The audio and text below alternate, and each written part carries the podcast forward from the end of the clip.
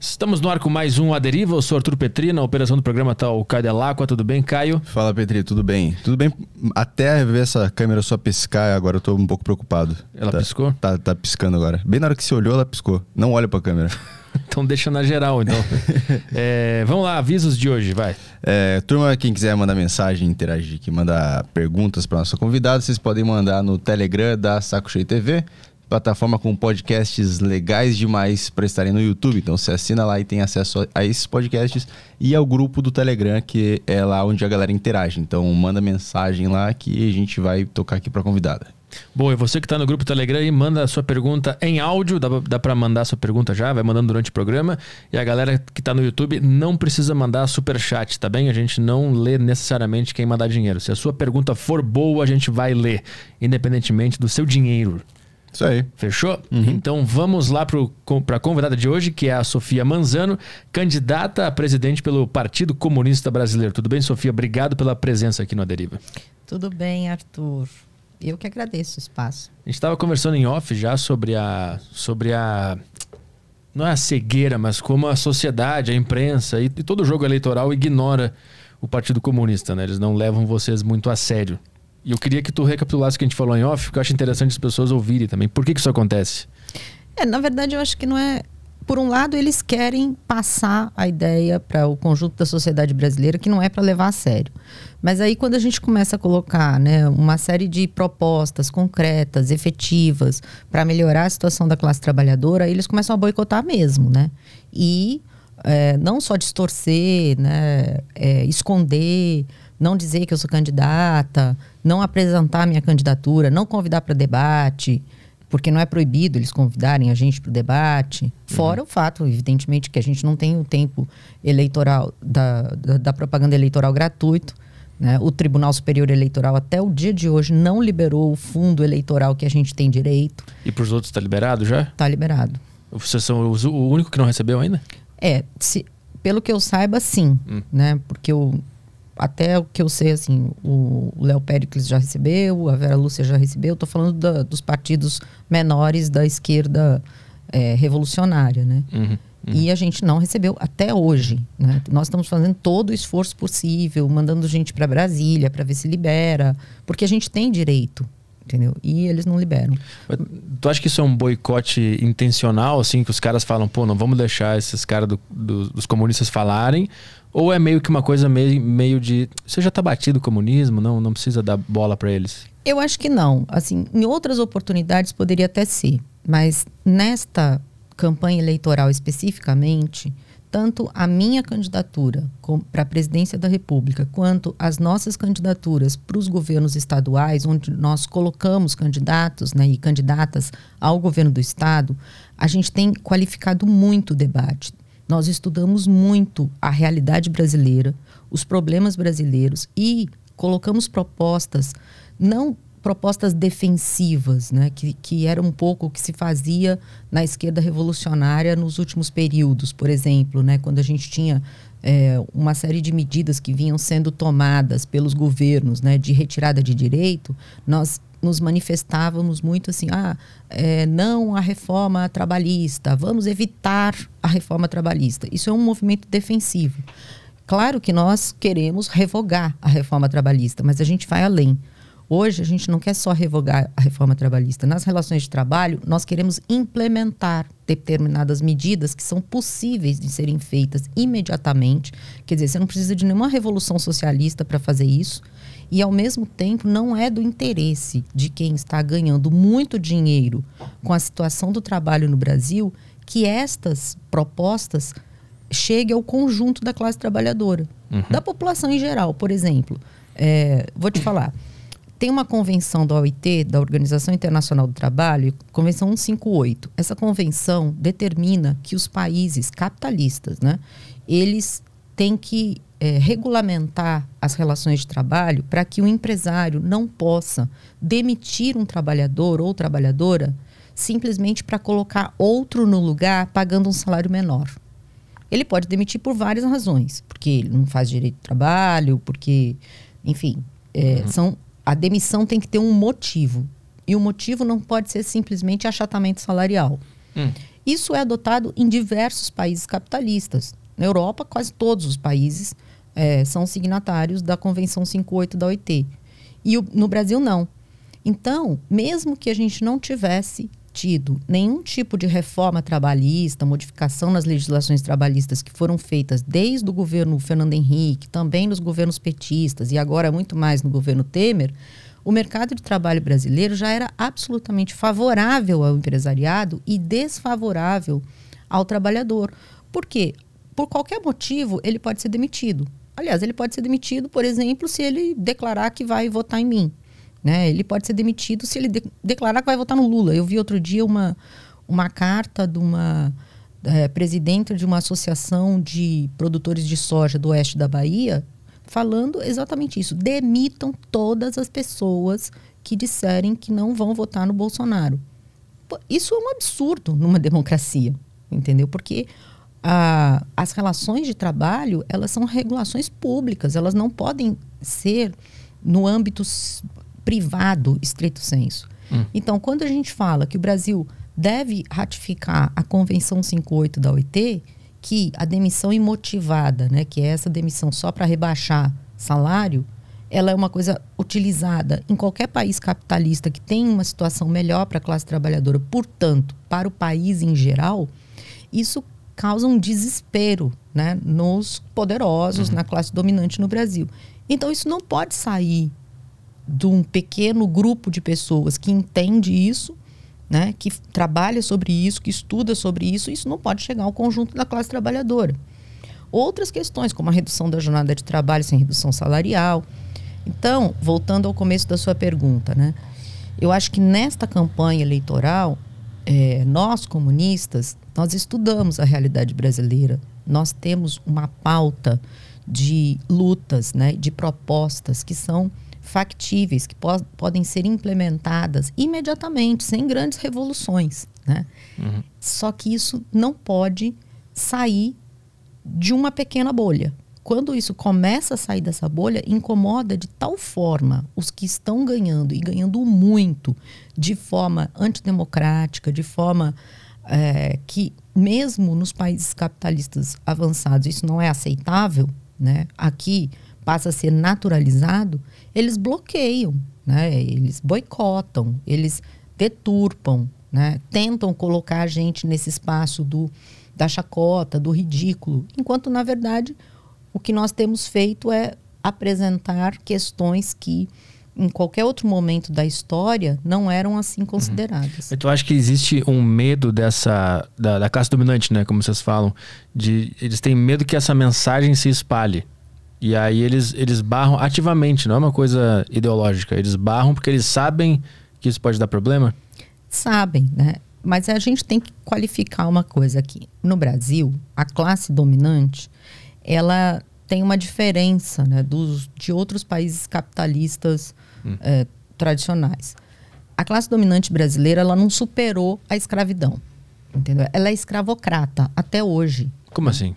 Ela é, ela é de um grau de, de ódio e de contraposição né, ao trabalhador que o trabalhador de fato ele ainda não é ele é um subgente né, no, no subconsciente da classe dominante. A gente vê isso no próprio comportamento cotidiano né, das pessoas mais ricas que se acham acima da lei acham que o racismo, a xenofobia, o machismo, é, o desprezo né, pelas pessoas de menor renda ou é, as pessoas pobres do país, né, a forma como elas são tratadas no seu cotidiano, né, a quantidade de denúncias de é, mulheres, principalmente, submetidas à situação de escravidão doméstica hoje no Brasil é enorme, né? tem crescido, inclusive, nos últimos anos as denúncias que ocorrem sobre isso. Então a gente também tem que ver que nós é, ainda não superamos uh, o período da escravidão no sentido de mudar um comportamento cultural enraigado na classe dominante brasileira de superexploração, como se elas tivessem um direito divino de superexplorar um conjunto de trabalhadoras e trabalhadores no Brasil não só trabalhadores e trabalhadores, mas também o meio ambiente. Né? Parece que é, há um, um, uma ideia de que os recursos naturais do Brasil estão aqui no Brasil para serem super explorados por um pequeno grupo de pessoas. Não importa o que vai acontecer. Não importa se você vai é, produzir barragens que vão daqui a pouco é, destruir comunidades, como lá em Minas Gerais. Não importa se você vai poluir rios, né, mananciais, da forma como a gente tem visto. Né? Eu tenho viajado bastante o Brasil e é uma tristeza a gente ver que um país que, que é tão rico em recursos hídricos tem hoje grande parte dos seus recursos hídricos super poluído por diversos tipos de processos. Hum. Né? Desde a falta de, de investimento em saneamento básico, que é o mínimo que se devia fazer, mas também o excesso de uso de agrotóxico, de, os dejetos industriais. E na, isso não passa pela cabeça desta classe dominante que tem que ser enfrentado esse tipo de coisa. Os recursos naturais não, são, não estão aqui simplesmente para um enriquecimento de curto prazo. Não, não, passa pela cabeça de ninguém que tem não, que assim, tomar uma posição. É, qual é a, a, a, intenção dessa, dessa poluição, assim? Porque eu imagino, na minha cabeça mais ingênua, que ainda acredita naquelas coisas do mercado e tal, que eu não entendo direito a dinâmica que vocês enxergam o mundo. Mas na minha, na minha dinâmica mais ingênua, eu entendo que o cara quer um, o melhor para a empresa dele e vai, quer lucrar mais. E, então ele não vai estragar o meio ambiente, porque ele precisa do meio ambiente para produzir mais. Como é que tu enxerga essa lógica? Não, você tem razão na primeira parte. Ele quer lucrar mais. Só que ele quer lucrar mais no curto espaço de tempo e não importa o meio ambiente. Bom, mas não vai sobrar para depois. Ah, depois a gente vê, entendeu? É o pensamento de curto prazo. Exa muito uhum. curtíssimo prazo. E depois é o seguinte, também tem, tem o, o seguinte pensamento. Eu vou lucrar mais no menor prazo possível e depois o Estado dá um jeito. Hum. Depois o Estado dá um jeito na poluição. Depois o Estado dá um jeito é, na, na população de Sobradinho que foi soterrada. Hum, o meu lucro peguei. O meu lucro uhum. já foi, entendeu? Uhum. Então, esse pensamento de curtíssimo prazo, de superexploração, de nenhum compro, com, com, é, comprometimento social com o conjunto dos brasileiros e brasileiras é muito forte ainda no Brasil. Uhum. A gente não tem um sentimento, apesar da extrema-direita bater no peito né, e dizer que somos nacionalistas, somos brasileiros, pátria acima de tudo, não é pátria acima de tudo, é lucro acima de tudo. Né? Lucro hum. meu, porque depois eu vou viver em Miami. Hum. Né? Aqui não importa o que aconteça. Tu, tu falou que, o, que o, a, a, classe dominante. Eu queria estabelecer o que, que é classe dominante certo. antes da gente seguir o debate. Tá eu bom. acho uma conversa. Então, veja só.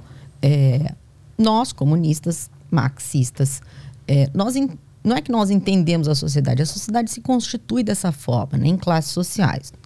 O pensamento liberal, mesmo no campo da economia, considera a classe social, distribui as pessoas de acordo com o que elas ganham. Né? Então, tem aquela famosa classe A, classe B, classe C, D, E.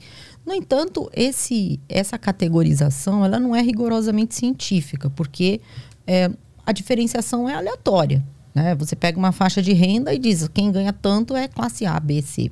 E daí? Isso não diz muita coisa. Classes sociais, isso não é só, não vem do Marx. O Marx já pega isso, inclusive, dos próprios economistas liberais anteriores a ele, como Adam Smith, David Ricardo, o próprio Locke.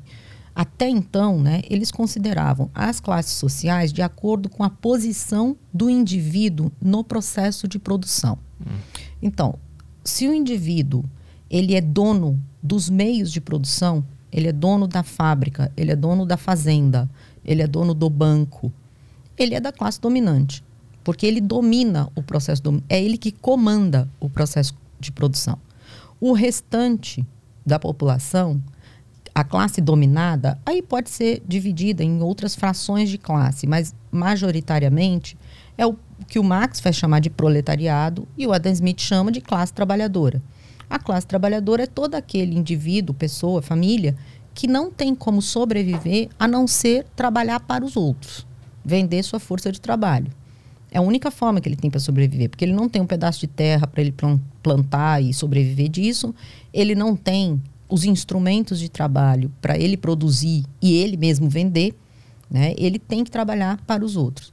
Então, a posição que o indivíduo ocupa no processo de produção determina qual classe ele pertence. Isso não tem nada a ver com salário, porque você pode ter, por exemplo, sei lá, um engenheiro que trabalha numa, numa construtora gigantesca. Se ele ganha 20 mil por mês, sei lá, não sei nem quanto ganha um engenheiro, mas se ele ganha 20 mil por mês numa, numa construtora gigantesca, mesmo ganhando 20 mil, ele não é da classe dominante. Ele é da classe trabalhadora. Porque ele, se ele perde o emprego dele, ele não tem mais como viver. Uhum. Bom, supondo que ele teve uma poupança, ele pode passar um tempo. Ele né? tem um gás a mais, né? Isso. Uhum. Ele tem melhores. Mas vamos dizer que ele acha que aquela situação é para sempre, então ele gasta os 20 mil dele tudo. Pronto, acabou. Uhum. Se perdeu o emprego, acabou para ele. Né? O dono da construtora, não. Né? Ele muito pelo contrário, o dono da construtora vive da exploração do trabalho uhum. de todos os trabalhadores e trabalhadoras que estão ali trabalhando para ele.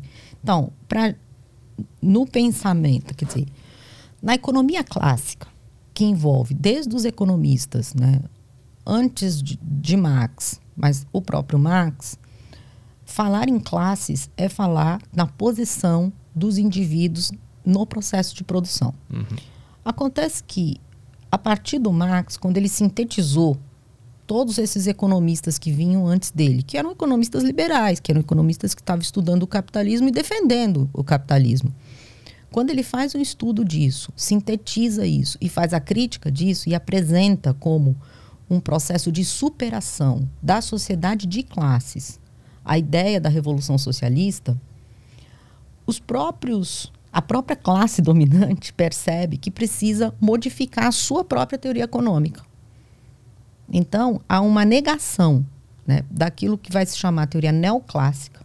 É uma negação de todo o pensamento clássico que veio anterior, anteriormente, e a construção de uma, no meu entender, uma pseudo-teoria econômica que não parte da realidade objetiva, e sim de pressuposições é, unicamente teóricas, né, dentro do campo da teoria, como se um, houvesse uma possibilidade de ter ali um modelo ideal de como a, sociedade capitalista funciona. Uhum. Sendo que dentro daquele modelo ideal que, que os neoclássicos teorizam, a sociedade capitalista nunca funciona dessa forma.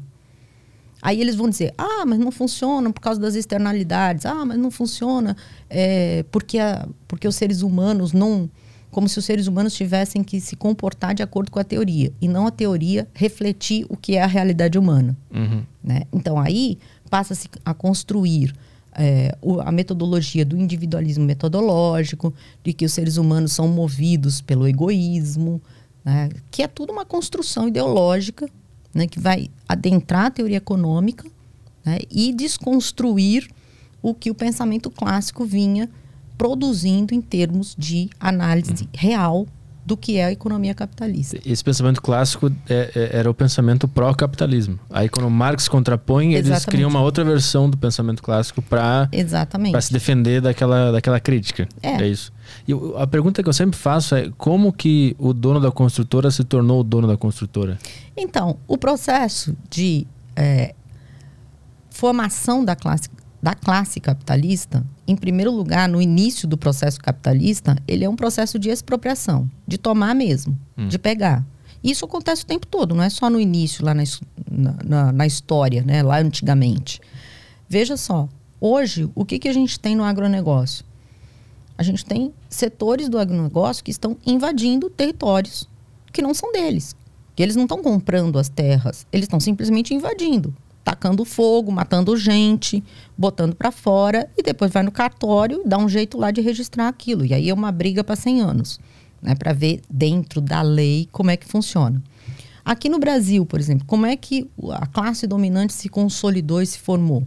Primeiro, no período colonial, com as capitanias hereditárias, com as doações de terra por parte da coroa e assim por diante, mas fundamentalmente com a exploração do trabalho dos escravizados. Então, é trabalho não pago, são pessoas que foram arrancadas das, dos seus locais, submetidas à escravidão para produzir riqueza para os originários aqui da classe dominante. Mas aí, os indivíduos que hoje compõem a classe dominante, eles se beneficiam dessa matança, dessa invasão que aconteceu lá no passado? Se beneficiam. Não, hum. é, não diretamente. É, é, a grande maioria, os grandes poderosos da classe dominante são oriundos desta, deste conjunto de pessoas que vêm há séculos né, explorando, superexplorando e tomando né, um conjunto de riquezas e não é por, por, digamos, de acordo com o pensamento liberal, né? Ah, eu economizei o meu salário e daí eu virei um empresário. Eventualmente você pode ter algumas pessoas, muito poucas, que conseguem uma situação como essa. Mas a grande maioria não é dessa forma. Uhum. Aí vou te mostrar. Também tem outro, outro modelo, né? outra forma muito comum no Brasil de se tornar um indivíduo da classe dominante. É você ter espaços políticos no Estado, no interior do Estado, né? então influência política dentro da estrutura do Estado, para se apropriar de determinados negócios que vão te enriquecer. Né? Um, um grande exemplo e que no final das contas levou à falência é o próprio Eike Batista. Quer dizer, o Eike Batista não tinha nada. Ele tinha um livro que ele escreveu que se ele botasse X no, na empresa dele, ele ia multiplicar os negócios dele. E durante algum tempo ele foi o homem mais rico do Brasil. Como? Com financiamento do BNDES, com informações privilegiadas sobre as reservas minerais do país, porque o pai dele trabalhou durante a ditadura na, no Estado brasileiro, portanto ele sabia na Vale do Rio Doce, na verdade, ele sabia onde estavam as principais reservas minerais do país. Então, quer dizer, não são indivíduos que, como qualquer outro indivíduo brasileiro, como qualquer pessoa que esteja aqui na nossa região aqui de São Paulo, possa, pelo seu próprio esforço, conseguir se transformar num milionário. São pessoas que têm informações privilegiadas, têm contatos privilegiados, né, e se utilizam de é, influência política para conseguir um financiamento, para conseguir liberação de recursos e assim por diante. Uhum. Então, é, a construção desse conto de fadas de que o empresário ele se tornou empresário porque ele foi probo, porque ele foi econômico, porque ele soube administrar o dinheiro dele, é um conto de fadas. Né? A, grande. Mas sempre. Hoje eu estava vendo uma notícia na rádio que os caras falaram lá que até 2026 o Brasil vai ter mais de não sei quantos milionários. Acho que o ser milionário já é uma coisa que não é dessa classe dominante. O cara consegue hoje inventar um negócio, ter uma, uma ideia, um produto foda e, e, e, se tornar um milionário. Eu entendo a dinâmica dos bilionários, os caras que têm o um monopólio de certos serviços. Essa dinâmica eu entendo, mas essa do, do, do cara que está na metade eu ainda não consegui entender direito? Bom, então depende, né? É, normalmente, esses que, que estão se colocando, que estão se formando como milionários, são herdeiros, né? E já começam a sua vida num, numa posição bastante privilegiada. Tem um setor hoje, é, não só no capitalismo brasileiro, mas no capitalismo mundial, que produz muitos milionários e que são pessoas que eventualmente não eram ante, antes, mas que também se utilizam de informações privilegiadas para tal, que é o mercado financeiro. Né? Então, você ter informações privilegiadas de como atuar no mercado financeiro a partir, evidentemente, de um montante de recursos que você tenha, o que não é, é extensivo para o conjunto dos jovens brasileiros e assim do Brasil inteiro. Não tem isso. Né? Mal, a juventude hoje mal consegue é, ter uma faculdade e não precisar trabalhar 10, 8 horas por dia e estudar ao mesmo tempo, quem dirá ter aí, sei lá, uns 100 mil para começar um, um, um, fundo de investimento. Não, tem que começar com 10 reais. Começa devagarinho. Não, 10 é reais. É... Não, 10 reais você não vai ser milionário, não. não, não vai. Não vai, não vai mesmo. Não, mas a, a, o que, eu acho que o que torna o cara milionário é realmente é o, é o trabalho. O investimento é, um, é um, uma previdência privada dele. Ele que ele vai botar a grana ali, daqui 30 anos ele tem aquela reserva ali que vai garantir uma boa vida. É, o que torna qualquer pessoa milionária é o trabalho, mas o trabalho dos outros, não é o trabalho dele, né? Porque trabalhar, você ganhar dinheiro com seu próprio trabalho não, não, não rola, entendeu? É sempre a exploração do trabalho dos outros que, que vai fazer você milionário. Hum. Essa, essa dinâmica eu não consigo entender, não. Porque, tipo, essa, o Aderiva aqui, eu que sou o dono, eu não ganho salário há três meses. Os funcionários estão uhum. ganhando o salário deles uhum. em dia, tudo certo. Eu não ganho há três meses, porque não está batendo os cálculos ali. Então, da minha experiência própria, eu, eu, eu não consigo acessar esse pensamento ainda. Ainda fala contra mim, entendeu? Eu não consigo aderir. Porque meio que parece que ataca o, o, o jeito que eu vivo. Uhum. Aí eu não consigo aceitar tão bem assim. Então, mas se você está vivendo há três meses, é porque você tem um fundo para conseguir fazer isso e você está achando. Bom, é eu, eu vou... tenho outro negócio que aí eu trabalho e, e ganho isso, lá. então, você ganha lá e você está investindo aqui, que é um negócio seu. E você tem que ter os seus funcionários aqui trabalhando para você.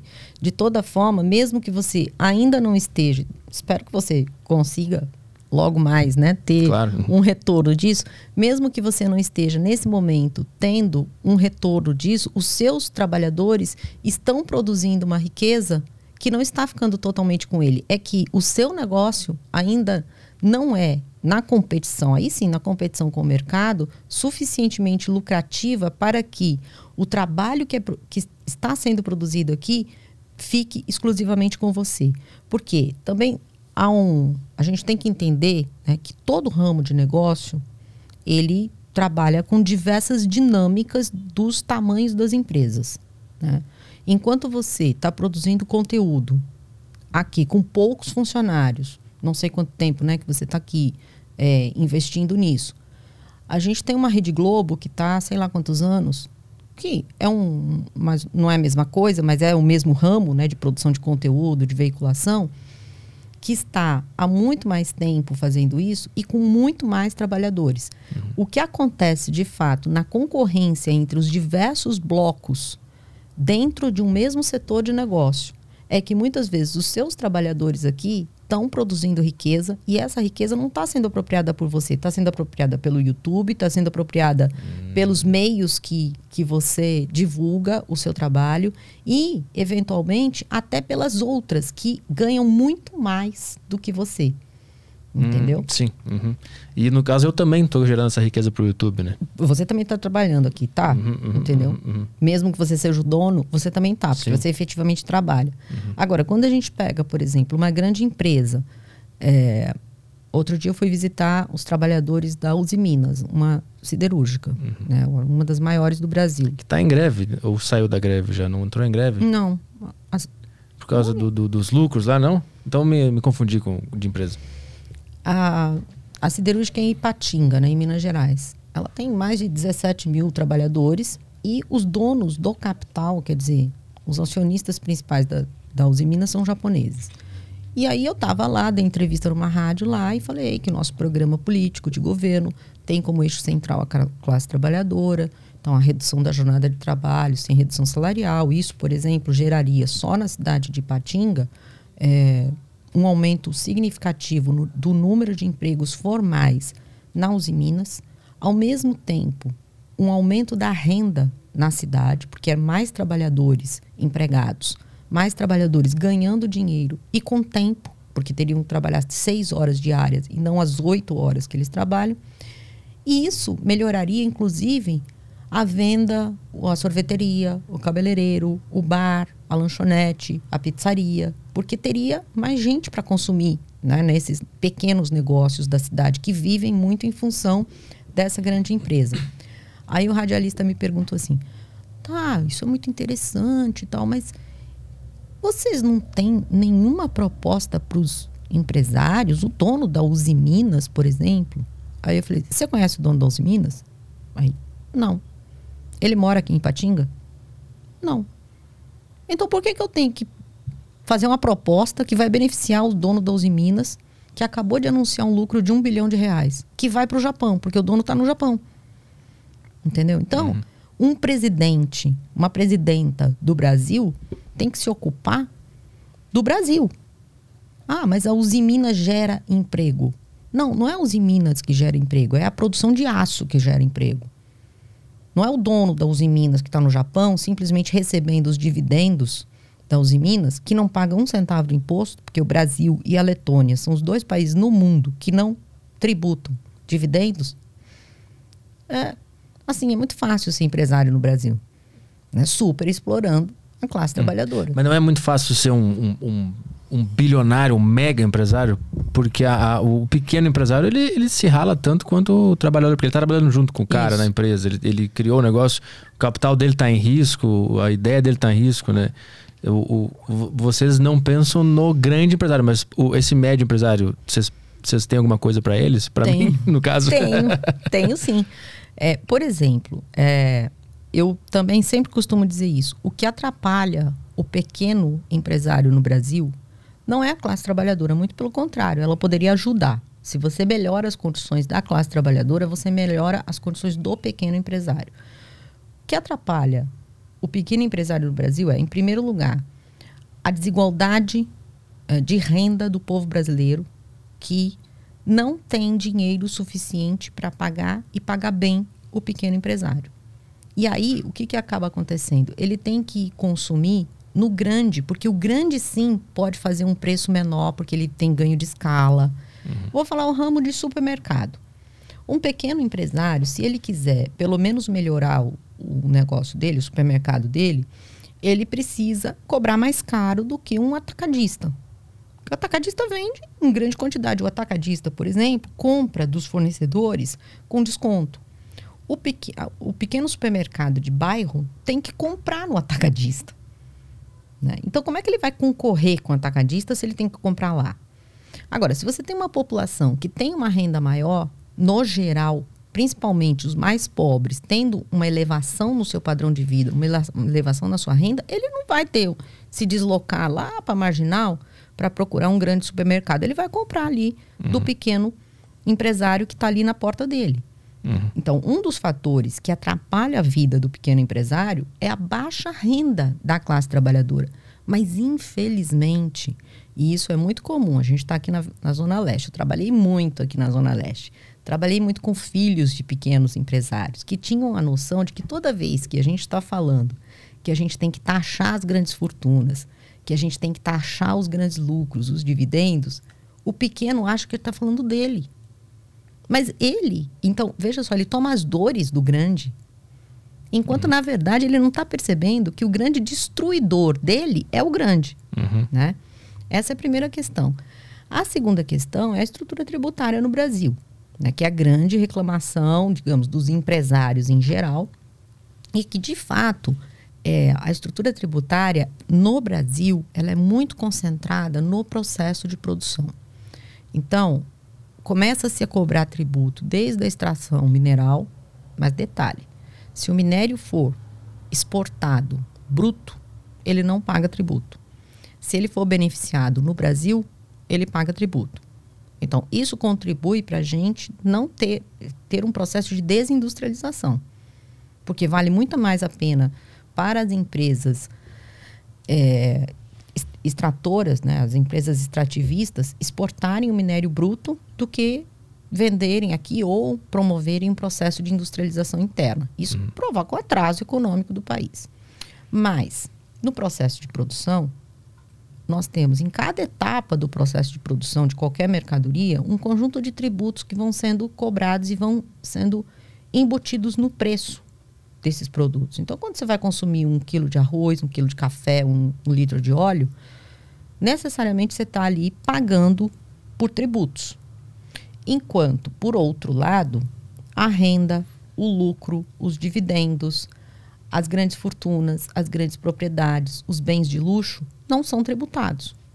Então, mais uma vez, uma outra aberração da estrutura capitalista no Brasil é a forma como se tributa no Brasil. Os pobres pagam proporcionalmente muito mais tributos do que os ricos.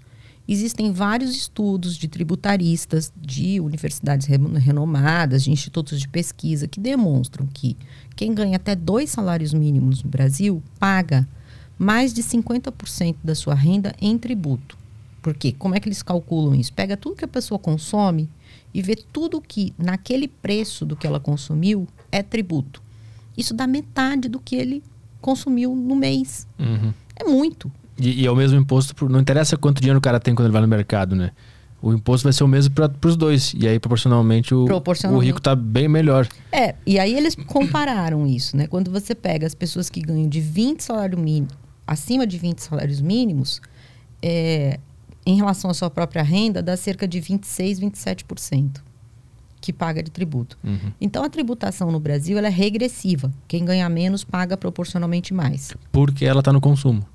Porque a, a tributação está no consumo Uhum. e não na renda e propriedade. né?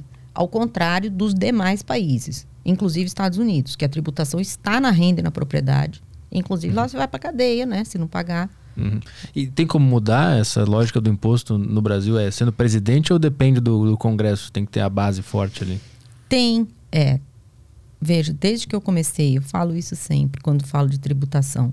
Desde que eu comecei a estudar economia, lá em 1991, existe no Congresso uma reforma tributária em discussão. E ela nunca foi feita. Por que, que ela nunca foi feita? Porque é essa a única reforma tributária que tem que ser feita. Mudar essa estrutura. né? Agora, já mudou muito a estrutura tributária de 90 para cá, sempre piorando a situação, sempre cobrando mais tributos indiretos, porque o tributo indireto ninguém vê, está no preço do produto, você não vê, então passa tranquilamente no Congresso. É, evidentemente que, como todas as leis, inclusive as- os tributos, têm que ser aprovado pelo legislativo, seja ele municipal, estadual, federal, depende do tipo de tributo, uma reforma tributária tem que ser negociada no Congresso, tem que ser aprovada no Congresso. Mas aí a gente pode entrar num outro assunto interessante. A estrutura política brasileira e a forma como a, a população participa das decisões políticas, ela foi nos últimos anos concentrada muito na, no Congresso, no Executivo e no processo eleitoral. E não na participação da população nas decisões daquilo que a afeta diretamente. né? Então, qualquer mudança significativa hoje no Brasil, mesmo que não seja nenhuma mudança revolucionária, que depender do Congresso Nacional, desse atual, nem pensar, porque acho que é um dos piores congressos nacionais que a gente já teve desde a redemocratização, né, em termos de composição, né, de interesses, de, é, enfim, grupos que estão ali simplesmente para aprovar a maior degradação possível das condições de existência nesse país. Mas mesmo num futuro Congresso Nacional, após essa eleição, para depender exclusivamente da negociação dentro desse Congresso Nacional, isso passa inevitavelmente por orçamento secreto, por mensalão, coisas desse tipo. Coisas que nós não concordamos e temos uma solução para esse problema, que é estender os instrumentos de deliberação sobre as questões importantes para o conjunto da população, através de plebiscitos revogatórios, de consultas populacionais do conjunto da população. Por que, que a população só pode se manifestar de quatro em quatro anos elegendo congressistas que se utilizam da mídia, do dinheiro, inclusive dos orçamentos secretos, para continuar se elegendo? Uhum. A, a ideia seria colocar essa, essa proposta da- do imposto para a população decidir. Não para a população decidir, mas antes dela decidir, um amplo debate. Abrir o debate. Existem universidades, existem especialistas, existem meios de comunicação. Vamos debater. Por que, que isso tem que ficar sendo debatido numa pequena comissão do Congresso que ninguém sabe quem faz parte, quais são os interesses que estão ali denominados? E depois, você já viu como é que são feitas as votações nos últimos tempos no Brasil? Vai para o plenário e nem no plenário, nesse último período do governo Bolsonaro, nem no plenário se abre discussão é simplesmente está em votação, sim ou não, e passa o rodo. Uhum. né? Inclusive emendas constitucionais que são dramáticas para a gente, como a reforma trabalhista, como a emenda constitucional do teto de gastos, como a reforma da Previdência, como a reforma do ensino médio. Quer dizer, essas reformas elas foram passando de tal forma no Congresso Nacional sem nenhum debate sobre estes assuntos, nem na mídia, entendeu? Quando a gente vê, já está sendo votado. Só quem debate é quem está envolvido já no assunto, né?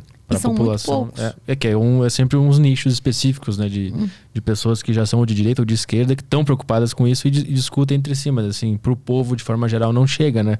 Então, a- tu acredita que a melhor maneira de tributar seria no, no lucro do cara no, no final do ano, na, na, na renda, na receita? Onde é, que, onde é que ele cairia especificamente? Veja, são coisas diferentes. Uma coisa é a empresa. A empresa tem a sua contabilidade, a receita, não é necessariamente o lucro. O lucro pode ser reinvestido na empresa ou pode ser apropriado como renda, como qualquer outra renda. Quando o lucro é apropriado como renda, ele é chamado de dividendos. Uhum. Nessa apropriação como renda, tem que ser tributado. E tem que ser fortemente tributado. Porque qualquer trabalhador ou trabalhadora, quando recebe uma renda, está sendo tributado. Sim. Por que, que o dono do capital que recebe aquilo como renda não é tributado? Uhum. Não entendo. Uhum. É renda aquilo. Outra questão, a questão da propriedade. Né?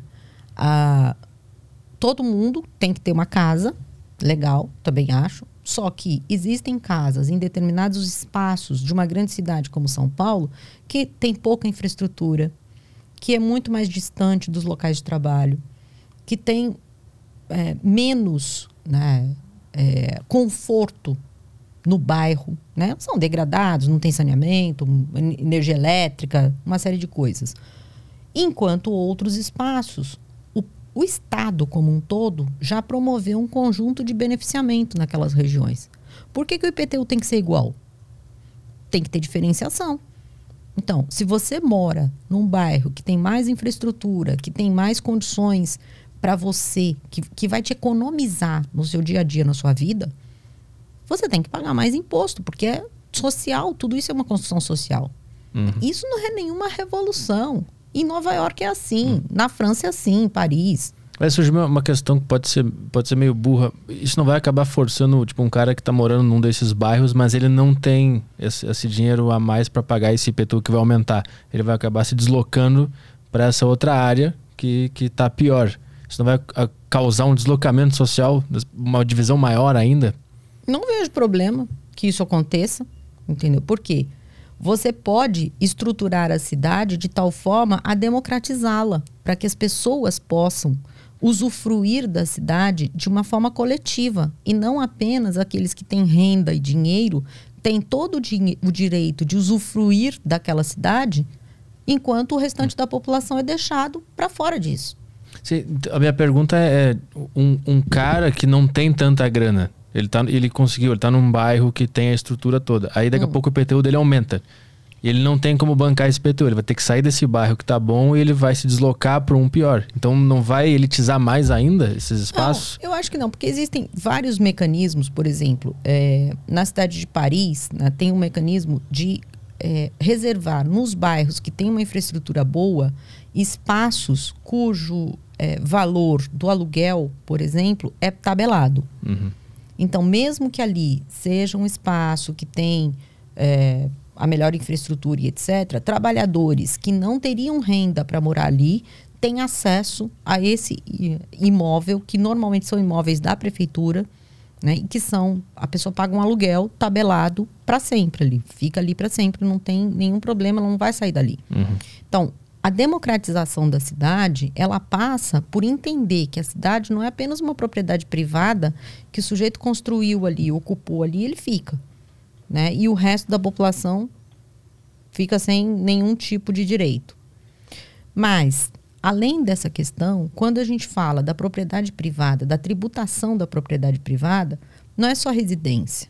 né? A gente tem, por exemplo, hoje a construção de grandes condomínios de luxo, de alto luxo, um pouco mais afastado das regiões urbanas. E ali ainda não é considerado urbano, portanto, paga ITR, Imposto Territorial Rural. Mas são condomínios urbanos. Esses enormes condomínios de luxo estão pagando absolutamente quase nada de tributo territorial. Porque o ITR no Brasil, todo o ITR do Brasil inteiro corresponde ao IPTU da cidade de São Paulo. Então, a terra no Brasil é muito pouco tributada. Uhum. É mais um problema do agronegócio, né? Minha pauta. a minha pauta é o agronegócio. Imagina se eles vão deixar eu falar na televisão. Mas você sabe que a gente já teve uma influência, talvez, né? Na, na televisão, porque desde que nós começamos a fazer essa campanha eleitoral e bater nessa questão do agronegócio, porque vocês lembram as propagandas, né? Agro, a indústria a riqueza do Brasil. O agro é tech, o agro é pop, o agro é tudo, o agro é tudo. E aí a gente começou a mostrar o que é, que é o agro. Né? O Brasil carrega o agro nas costas, porque são 348 bilhões de plano safra só esse ano, isenção fiscal, não paga IPTU, não não paga ICMS na exportação por conta da Lei Candir, impede, por essa estrutura tributária, que a gente beneficie os produtos internamente, porque vale muito mais a pena exportar em natura, né? concentra a terra, enfim, tem uma série de questões. Aí esses dias eu estou assistindo a Rede Globo e aí o agro é quilombola. Vocês já viram essa propaganda? Não eu o quê? Como é que é? Agora a propaganda do agro na Rede Globo é num quilombo. O agro é quilombola. Falei, espertos. Muito espertos. Antes não tinha. Não tinha assentamento no Agroetec, não tinha agricultura familiar no Agroetec, era só latifúndio. Agora o, o agro é quilombola. Bom, interessante porque quando a gente começou a falar né, do agro, que o agro provoca né, todos esses males aí, todos esses danos para o país, e ao mesmo tempo só sobrevive com subsídios, com recursos públicos, etc. Eu recebi muita mensagem é, no Instagram, no Twitter, das pessoas falando assim: você é louca? Você come o quê? Aí outro dia eu até respondi. tá? A pessoa falou assim: você não vai comer hoje, porque você está falando contra o agro. O agro que sustenta o Brasil, uma coisa assim, assim. Aí eu falei assim: não, eu vou comer. Eu vou comer comida de verdade produzida pela agricultura familiar. Porque quando eu estou falando do agro, eu não estou falando do pequeno produtor. E muitos pequenos produtores acharam né, que eu estava falando deles. Para você ver como a propaganda, a ideologia, ela é tão forte que mesmo que na Globo apareça uma propaganda de um grande latifúndio e aquilo é o agro, o sujeito que tem um sítio, que com a família, às duras penas, sem recurso, sem financiamento, está tentando sobreviver, de produzir ali alguma coisa, ele incorpora ideologicamente que ele é o agro, Uhum. entendeu? E ele não percebeu que existe essa contradição. É a mesma coisa do que a gente estava falando do grande empresário e o pequeno empresário. Uhum. O pequeno empresário, muitas vezes, ele está defendendo uma pauta que não é a dele. Porque ele está sendo massacrado por aquela pauta que ele está defendendo. Uhum. né? Ele está sendo impedido de avançar, né? porque a ideologia funciona dessa forma. Sim, é que eu acho que a mensagem também chega assim: ah, o, o empreendedor é o malvado. E aí o cara que é um pequeno empreendedor, ele, ele ouve, pô, então sou eu. É porque a mensagem tá chegando também meio, meio seca É. demais no cara, né? Pra ele, pra ele parar pra refletir de quem que tá sendo falado, né? Isso, porque também tem. é, isso é uma coisa que eu mesma tenho dificuldade, tô, tô aprendendo nesse processo. Porque as pautas que a gente defende, que a gente defende, dificilmente dá para defender em um minuto. Uhum. Porque você tem que explicar o porquê. Você tem que dizer, por exemplo, que quando alguém chama, é, ca- categoriza, né, como a Globo faz, é, de empreendedorismo, você tem que dizer o seguinte: minha gente, empreendedor só pode ser o grande capitalista. Aliás, isso aí é teorizado por um economista liberal também, que é o Schumpeter, que vai dizer quem é o empreendedor. O empreendedor é o cara que tem o capital. Se você está fazendo um negócio para se virar, para ter um- uma alternativa de renda, para ter uma alternativa de sobrevivência na sociedade, teoricamente você não é um empreendedor, você é uma pessoa que, inclusive, nas estatísticas até um período anterior, não era chamada de empreendedor, era chamada de trabalhador por conta própria Uhum. Trabalhador autônomo, né? autônomo. Era, olha, até a nomenclatura eles vão mudando, que é para confundir todo mundo. Então, quem é o empreendedor? É o grande empresário. Quem são as outras pessoas que estão tentando vender seu próprio produto ou seu próprio trabalho, mas sem ser empregado? É o trabalhador por conta própria, é o trabalhador autônomo. Aí eles mudam essa nomenclatura e jogam todo mundo na categoria de empreendedor. Uhum. Para quê? Para o pequeno defender o grande. Uhum. Ele não vai conseguir virar o grande Uhum. se ele não se colocar na posição que ele realmente é, um trabalhador por conta própria. Ele é um trabalhador autônomo. E as políticas públicas para esses dois grupos são diferentes. Um trabalhador por conta, conta própria, um trabalhador autônomo, tem que ter política pública, tributária, por exemplo, diferenciada do empreendedor. Uhum. Né? Mas é sempre uma complicação em termos de terminologia. Eu costumo dizer, e tem, minha tese de doutorado eu falei um pouco sobre isso. A economia, ela é hoje a nova missa em latim. Na Idade Média, a, a estrutura de poder feudal ela se baseava na ideia de que os, os nobres eles podiam viver do trabalho dos servos e camponeses porque eles eram foram escolhidos por Deus. Né? E quem é que determinava isso? A Igreja Católica. E como é que sabia que a Igreja Católica? A Igreja Católica se comunicava lá com o céu e na missa passava isso para a população em latim, que ninguém entendia nada. Uhum. Né? Mas ninguém entendia nada e falava, bom, se eles estão falando, né? Se Deus falou, tá falado. Tá falado. Se Deus fala em latim e essa pessoa aí tá falando, então deve ser isso. A economia é exatamente isso agora. Ninguém entende nada. Né? Porque todos os dias, quando alguém começa a entender alguma coisa, eles mudam o termo para não entender mesmo. Mas se eles estão falando, eles que estudam tanto, eles que sabem das coisas, deve estar tá certo, né? Uhum, uhum. Agora, a pergunta que eu te faço é: sendo a presidente, é, tu foi eleito, vamos lá, vou imaginar isso. Tu foi eleito, tu chegou lá para assumir o cargo. Tu sabe que tu vai receber a ligação desses caras, né? Dos, dos terno e gravata, dos caras dos bilionários, vão falar: sabe aquela tua ideia lá? Não vai rolar. Tem como combater esses grupos dominantes de, de verdade, assim, na, na, na política, ou a gente tem que pegar em armas? Essa é a pergunta. Não. É, não, não. Aí a gente vai falar assim: olha, sabe por que, que vai rolar? Olha pela janela. A gente tem ali milhares e milhares de trabalhadoras e trabalhadores organizados dizendo aqui: vai rolar ou não vai rolar? A gente vai parar. Se não rolar. O que é que eu vou, que é que eu estou dizendo com isso? Vou dar dois exemplos concretos. No último ano, nos últimos 12 meses, o único setor social brasileiro que conseguiu impedir retrocesso na sua pauta de luta foram os indígenas com o marco temporal. Se o marco temporal for é, reconhecido pelo Supremo Tribunal Federal, o que, que é o marco temporal? Para primeiro começar a conversa. É, para a demarcação e homologação das terras indígenas, é, surgiu um debate de que só pode reconhecer como terra indígena aqueles territórios em que os indígenas estavam ocupando antes da Constituição de 88. Os territórios que os indígenas ocuparam depois da Constituição de 88 não podem mais ser reconhecidos como terras indígenas. Esse, esse é o debate. Está em julgamento no Supremo Tribunal Federal já faz alguns anos.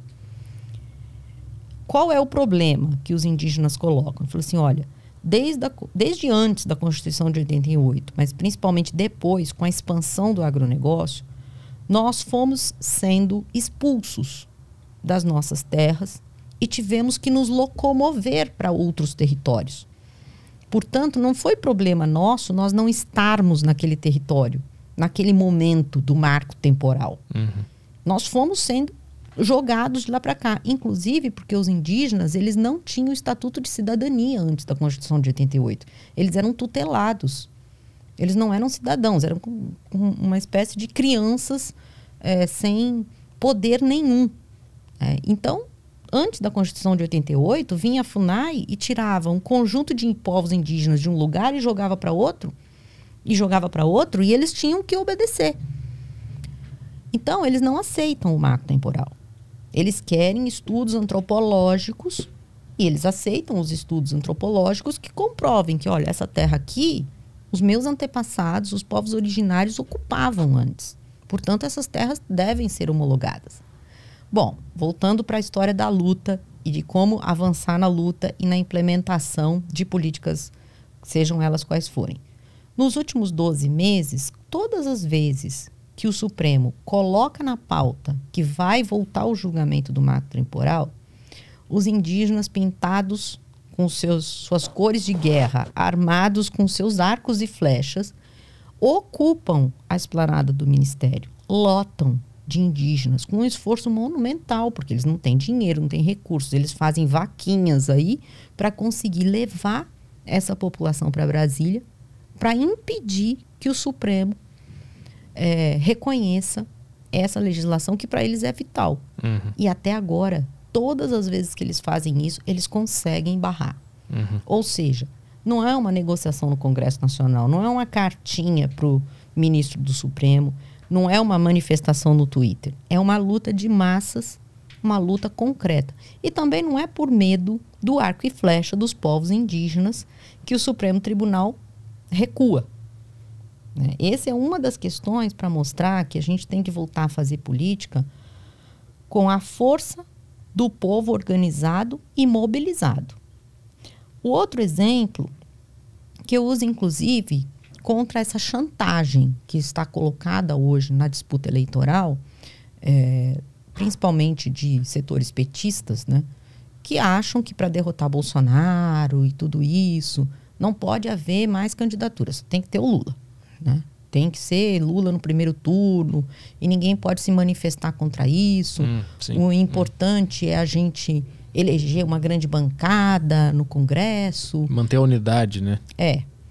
É, eu digo o seguinte: a Constituição de 88 ela foi considerada para o período, inclusive para hoje em dia, uma Constituição muito avançada em termos de direitos sociais, direitos econômicos, direitos humanos, direito dos indígenas, direito das mulheres, o SUS. Tem um conjunto, a Constituição de 88, depois ela foi sendo desmontada, né, com emendas constitucionais já logo em seguida. Mas aquela original ela era muito avançada em termos de direito. Pena que ela não foi implementada na sua totalidade, não chegou a ser a, os dispositivos constitucionais, eles não foram sendo é, porque muitos deles né, precisavam de leis complementares. Pra você ter uma ideia. Para funcionar. Uhum. Isso, para ser implementado. Uhum. Para você ter uma ideia, o piso da enfermagem, que os enfermeiros hoje estão em greve. Você está vendo aí que Uhum. O piso da enfermagem tá, é um dispositivo constitucional de 1988. Eles só conseguiram aprovar a lei complementar agora. E mesmo assim o Supremo é, suspendeu por interesse do capital investido na saúde no Brasil. É esse que não quer pagar 4.750 reais para enfermeira e enfermeiros que salvaram as nossas vidas. Mas voltando à Constituição.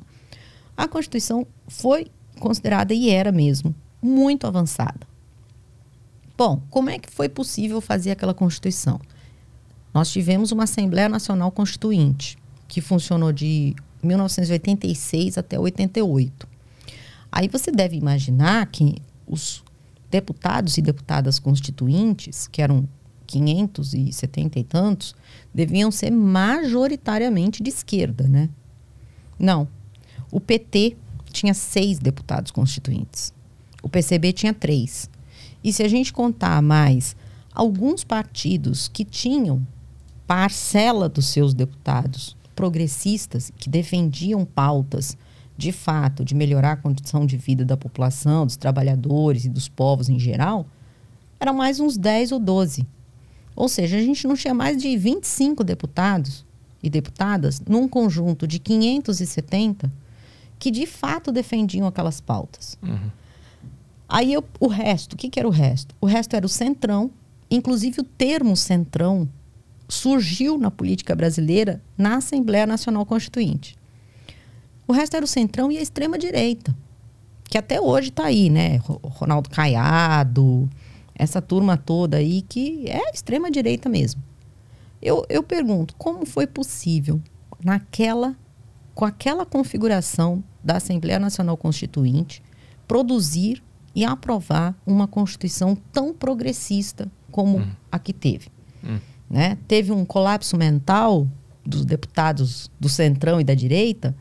Alguém comprou todo mundo com mensalão ou com orçamento secreto? Não. A população brasileira vinha, durante todos os anos 80, de um ascenso de organização, mobilização, atuação política concreta. Todas as vezes que um Hum, assunto entrava na pauta de votação da Assembleia Nacional Constituinte, As galerias do Congresso Nacional lotavam, que não cabia gente. Fora do Congresso Nacional ficava lotado de gente. A população brasileira politizada, debatendo aquilo e pressionando. Então, quando você me pergunta como é que você vai implementar, né, enfrentar todos esses grupos poderosos né, que estão aí já com seus blocos de poder estabelecidos, tanto no Congresso, quanto no Supremo, no Executivo. Como enfrentar isso? Só tem uma forma de enfrentar: organizando e mobilizando a população para esse enfrentamento.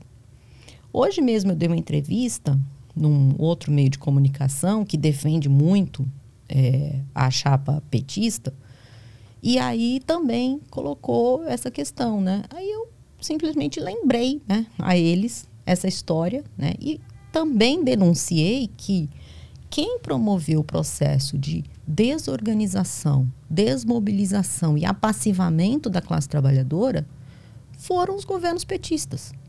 Por quê?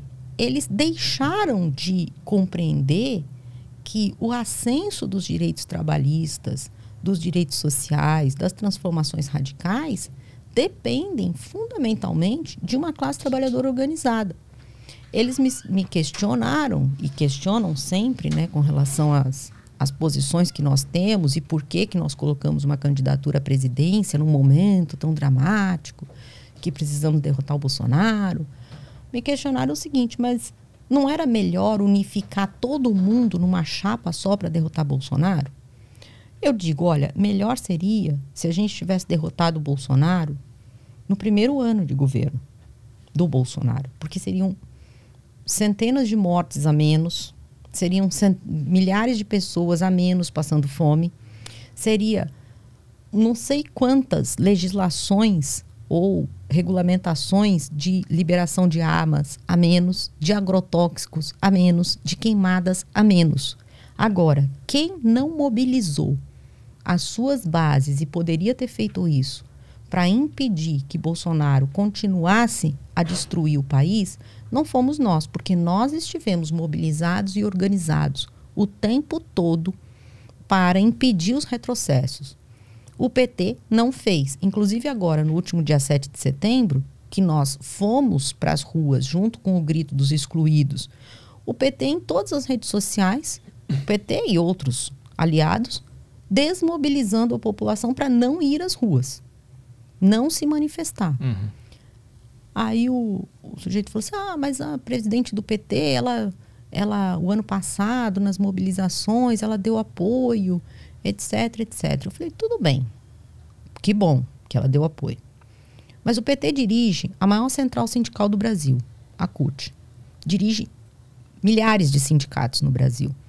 No primeiro ano de governo Bolsonaro, faz uma greve geral, você derruba o governo. Porque não adianta você falar assim, ah, mas o, o, o Arthur Lira sentou em cima dos processos de impeachment.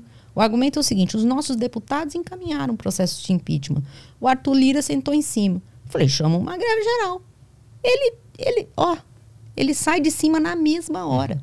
Mas tu acredita que o PT e o, o Lula, quando eles chegaram no poder, eles eles começaram a conversar com a classe dominante, é, rolou interesse, eles foram sugados o sistema também?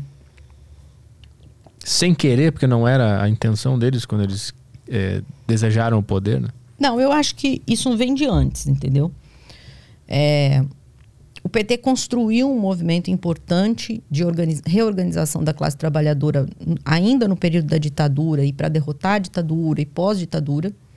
No entanto, a ideia de que é, ocupar o governo é mais importante do que qualquer coisa e as sucessivas derrotas nas eleições, tanto de 1990, 94 e 98, vão fazendo com que o PT e o PT a gente não pode generalizar, né? Porque são várias correntes dentro do PT, mas a corrente majoritária vai se movendo muito mais para uma estratégia que a gente chama de conciliação de classes do que de enfrentamento da classe dominante no Brasil. E isso não se dá só na estratégia eleitoral, ela se dá também no movimento sindical. Porque, eu, como eu disse, né, o PT dirige hoje o maior movimento sindical do país. E o movimento sindical hoje não consegue frear uma reforma trabalhista. Não consegue frear o, o desmonte da estrutura industrial no país. Uhum. Né? Uma empresa simplesmente decreta: ah, nós vamos fechar a fábrica, a Ford da Bahia, nós vamos fechar a fábrica e vamos embora. E os trabalhadores, sabe o que, que fazem? Vão lá bater na porta do governo. Os trabalhadores não, o sindicato. Vai bater na porta do governo. Governo, o que, que a gente pode fazer? Ajude a gente. E não sei o quê. Mobiliza, toma a fábrica, impede a Ford de ir embora. Sabe? Age na sociedade. E não fica cooptado pelas estruturas de governo, né, achando que o governo vai salvar todo mundo o tempo todo. Eu, eu, queria te perguntar sobre a reforma trabalhista, que, que, que eu acho que tem a ver com o papo que a gente estava tendo antes, que a reforma trabalhista foi implementada com, esse, com essa ideia de que vai aliviar para o empresário, vai aliviar para o trabalhador e todo mundo vai ganhar mais. Esse era o argumento que eu ouvia, pelo menos. É, é, o que, que é, o que, foi a reforma trabalhista de acordo com a tua visão e por que, que ela foi um erro, está sendo um erro? Veja só, a reforma trabalhista ela ela modificou mais de 200 itens né, da CLT, mas quando há uma comparação né, entre as demandas da classe trabalhadora e as demandas da Confederação Nacional da Indústria, por exemplo, e esse trabalho já foi feito por alguns pesquisadores, a reforma trabalhista ela, ela contemplou todas as demandas da Confederação Nacional da Indústria e nenhuma demanda da classe trabalhadora. Por que, que eu falo as reivindicações? Porque é evidente que, do ponto de vista do trabalhador, nós também queremos mudar dispositivos legais nas relações de trabalho no Brasil. Por exemplo, Brasil até hoje tem uma jornada de trabalho de 44 horas semanais. Nosso projeto é de mudar esse dispositivo e passar para 30 horas semanais. Então, é uma modificação, é uma reforma, é né? uma mudança na lei. Uhum. Na reforma trabalhista, nenhuma das reivindicações que foram colocadas pelos representantes dos trabalhadores foi contemplada, nenhuma. Todas as reivindicações dos industriais foram contempladas. Eu posso dizer algumas que são as mais prejudiciais para o trabalho e que atende à necessidade da, é, dos empresários. A jornada intermitente, por exemplo. A jornada intermitente, ela é um, um, uma nova escravidão, na verdade. Porque o trabalhador ele fica disponível para o trabalho o tempo todo. Só que ele só é remunerado quando ele efetivamente está trabalhando. Isso é impossível você organizar uma vida, de você pensar no trabalhador como um ser humano, se você é, reduz essa pessoa e a sua existência enquanto sujeito que produz a riqueza coletivamente apenas no momento em que ele está trabalhando. Porque, inclusive, você impede ele do, de, no momento em que ele não está trabalhando, trabalhar para outro. Uhum. Porque ele não sabe se ele vai ser chamado ou não vai. Né? Então, você submete aquela pessoa a um regime de trabalho tão precarizado que é impossível de sobreviver num tipo de situação como essa. Diversas outras questões, por exemplo, a terceirização de atividades fins. Apesar de que esse tipo de processo já vinha de uma modificação na legislação trabalhista feito no governo Dilma. Né? No Brasil, o processo de terceirização, de permitir a terceirização, começa lá no governo Fernando Henrique. Né? Modificações, como eu disse, né? as modificações na legislação trabalhista, ela vem bem de, do governo Fernando Henrique, passando pelo governo Lula e governo Dilma, e pior de tudo é a reforma trabalhista do governo Temer. Mas todos esses governos promoveram modificações que pioraram as condições de trabalho. Não teve modificação ali de melhorar as condições de trabalho. As condições, quando eu falo condições de trabalho, são as relações de trabalho, né? a relação do contrato de trabalho. Bom, não, no governo Lula teve uma coisa que foi boa, que foi o reconhecimento das centrais sindicais, que não existia antes na legislação, e isso é importante. Mas veja, é, a terceirização né, nas empresas é, permitiu-se a terceirização das atividades meio. Então, se você tem uma empresa, uma empresa grande, né, que é, precisa de um setor de limpeza, aí, hum. mas a sua empresa é de produção, sei lá, de componentes de computador. Né? Então, você terceirizou a limpeza, terceirizou a segurança, é, terceirizou alguns serviços de escritório, né? vários serviços de escritório, enfim, terceirizou vários setores. Para a própria empresa não ter que criar um núcleo de limpeza. Aí Exatamente. ela contrata uma empresa específica para isso. Uhum. É. Isso tudo tem a ver com economizar com o pagamento do trabalhador. Por quê? Porque se você trabalha numa empresa, se você trabalha num banco, por exemplo, você é submetido ao contrato coletivo de trabalho dos bancários. Então, todos os direitos que os bancários têm, você também tem, independente de você de você estar exercendo uma atividade bancária Hum, ou de limpeza. Uhum. Agora, se você trabalha numa empresa de, limpe- de limpeza, você está submetido ao contrato de trabalho da das pessoas que trabalham com limpeza, mesmo que você trabalhe num banco. Uhum. Entendeu? Então, a terceirização, ela já precariza as condições de trabalho, principalmente daqueles setores dos trabalhadores que já são mais precarizados, que é limpeza, alimentação, segurança, Uhum. né? Isola cada vez mais eles. Exatamente. Entendi. E, é, como é que fala? Reparação, né? Pessoa que vai. Imagina a Rede Globo, deve ter um conjunto gigantesco de eletricistas, Na manutenção do lugar. de manutenção. Uhum, uhum. Você contrata toda uma empresa terceirizada. Assim, ele não é submetido às mesmas condições de trabalho de um trabalhador da Rede Globo. Hum. Tipo assim, teoricamente, se eles têm um, um programa de lucros lá, ele não, ele não, não ganha, porque ele é de outra empresa. Não, teo- não é assim. O vale alimentação. Hum, Entendeu? uhum. Sei lá, quanto ganha lá um vale alimentação de um trabalhador da Rede Globo. Uhum. Deve ganhar lá um, um dinheirão lá de vale alimentação. Agora, a moça da limpeza que trabalha na Rede Globo, se for terceirizada, eu tô falando aqui, mas eu não sei, né? Não, Sim, um exemplo. tô dando um exemplo. Uhum. É, ela vai ganhar o vale alimentação que a empresa dela paga. Gente, mas ela é um ser humano igual qualquer outro ali. Ela tem que comer da mesma forma. Por que, que ela tem que comer pior? Sabe? Entendi. Uhum. Essa mentalidade, que eu acabei de dar esse exemplo, é a mentalidade da classe dominante brasileira. Uhum. É de achar que se você exerce uma atividade menos importante, entre aspas, porque todas as atividades são importantes, ou se você é uma pessoa mais pobre ou menos escolarizada, você pode ser submetido às piores condições de existência. Uhum. Por quê? Mas, mas tu acha que o cara pensa essa frase específica conscientemente ou ele só quer diminuir o custo e aumentar o lucro? E, e aí isso é uma consequência, esse pensamento é uma consequência que não é consciente na mente do cara, né? não é consciente porque é naturalizado.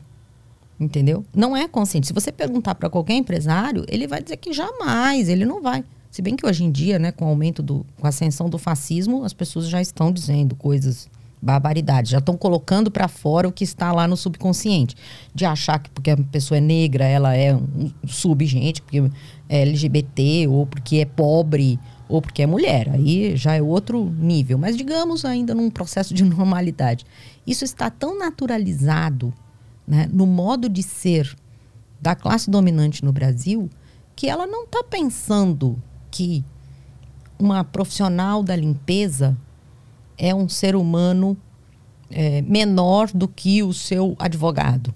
Mas ela age dessa forma. Uhum. É, que, E ela- é que ela vê tudo como número, né? Não, e mais, ela acha normal. Normal. Assim, ué.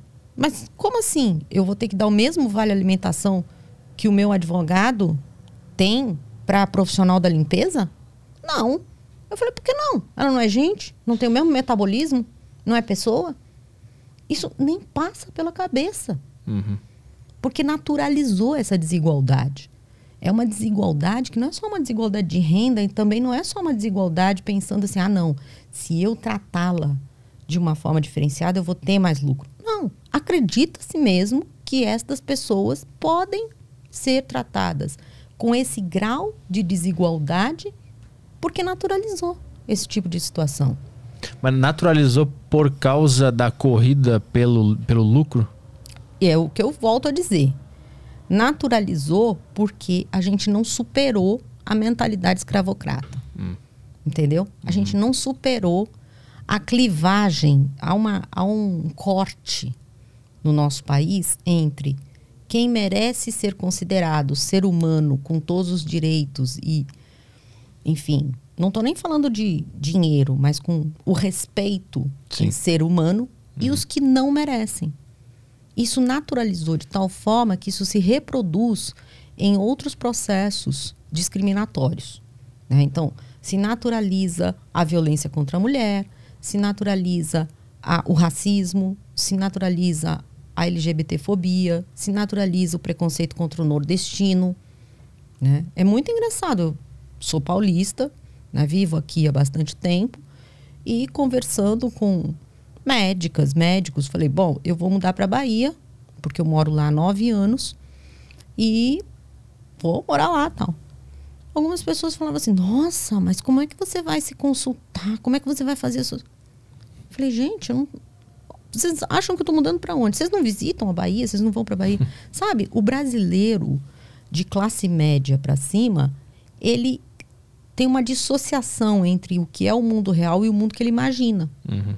É, e isso é um processo de naturalização dessa desigualdade que vem de uma não superação né, completa da escravidão no Brasil, né, da, da clivagem, dessa, dessa cisão que existe né, no nosso país uhum. entre aqueles que não necessariamente são a classe dominante, mas que se acham pertencentes da classe dominante e o restante da população brasileira. Tu, tu, tu, falou que a gente tem que é, aumentar os direitos, né? A reforma trabalhista foi, foi um erro, a gente tem que dar mais direitos. Inclusive, a gente está falando da Constituição, né? Tu falou que ela era boa porque ela tinha bastante direitos ali previstos e tal. Aí a pergunta que eu te faço é que o argumento que eu mais escuto é que é, não adianta tu prometer um direito se não tem como tu cumprir ele no sentido financeiro, né? Quem vai bancar esse direito que o, que o Estado, que o governo promete para as pessoas? De onde vai vir isso. A gente vai.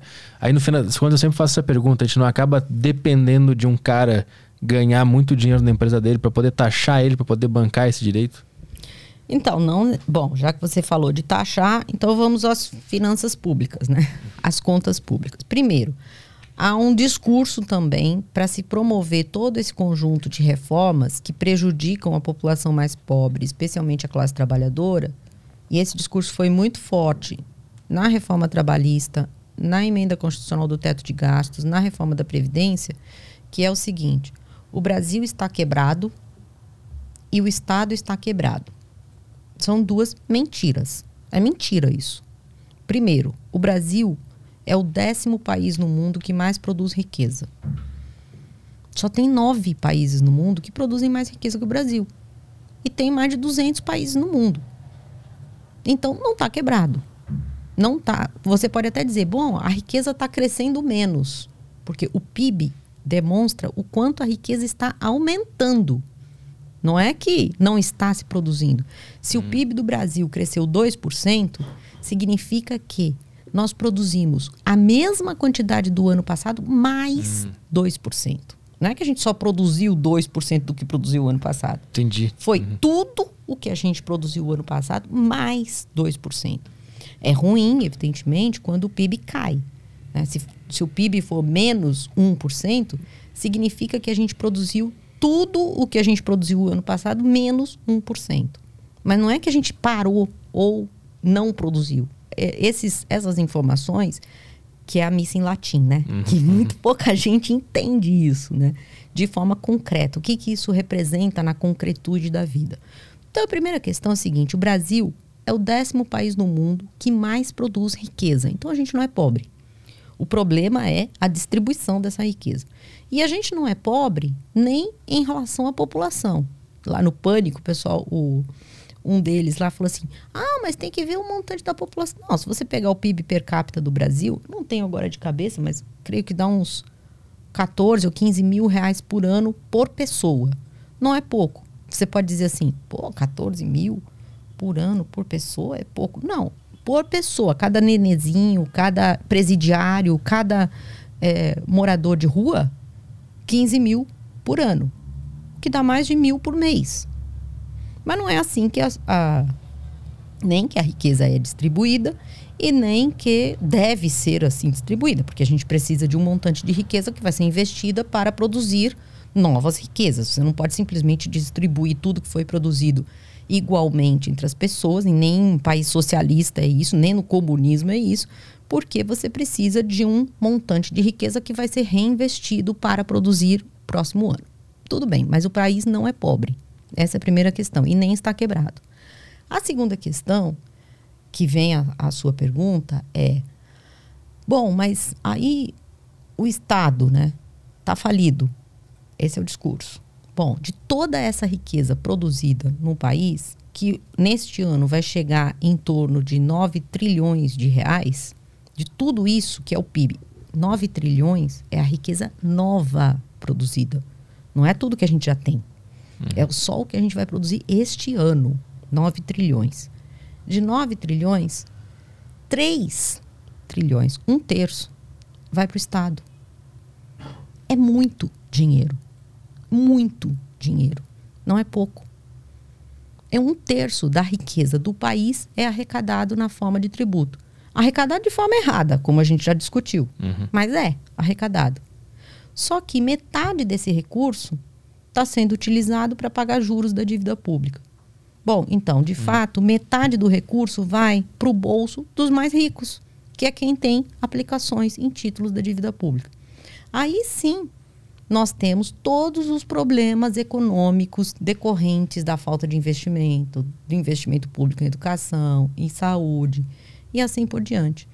Então, veja, uma campanha presidencial, voltando aqui à minha posição hoje, tem também o objetivo de trazer essas informações que a população brasileira precisa se apropriar. Né? E também voltando à questão que a gente colocou: quem é que vai querer, num debate, uma pessoa explicando, mesmo que seja em um minuto e meio, né, que o tempo é muito curto nos debates, né, para a gente falar. Quem é que vai querer no debate uma pessoa falando para o conjunto da população que o Brasil produz de riqueza nova por ano 9 trilhões de reais, que dessa riqueza 3 trilhões vai para o Estado, mas metade disso vai pagar juros da dívida pública e se concentrar na mão de bilionários? E que é possível você reverter esse processo e usar esses recursos para melhorar as condições objetivas da classe trabalhadora, do pequeno empresário, uhum. fazer a reforma agrária. É voltar o imposto para o povo, né? É o, o, velho papo aquele, né? O velho papo. Uhum. O mais engraçado é que eu acho assim, que os grandes meios de comunicação, alguns comunicadores, né, vivem berrando na televisão, dizendo: é, imposto que eu pago, sai do nosso bolso, etc. Mas jamais vão dizer que de todo esse imposto que a população paga, metade dele vai gerar o lucro bilionário dos grandes bancos.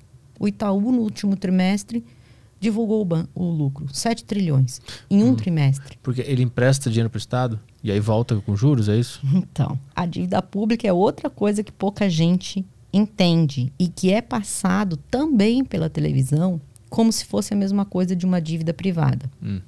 E não é verdade.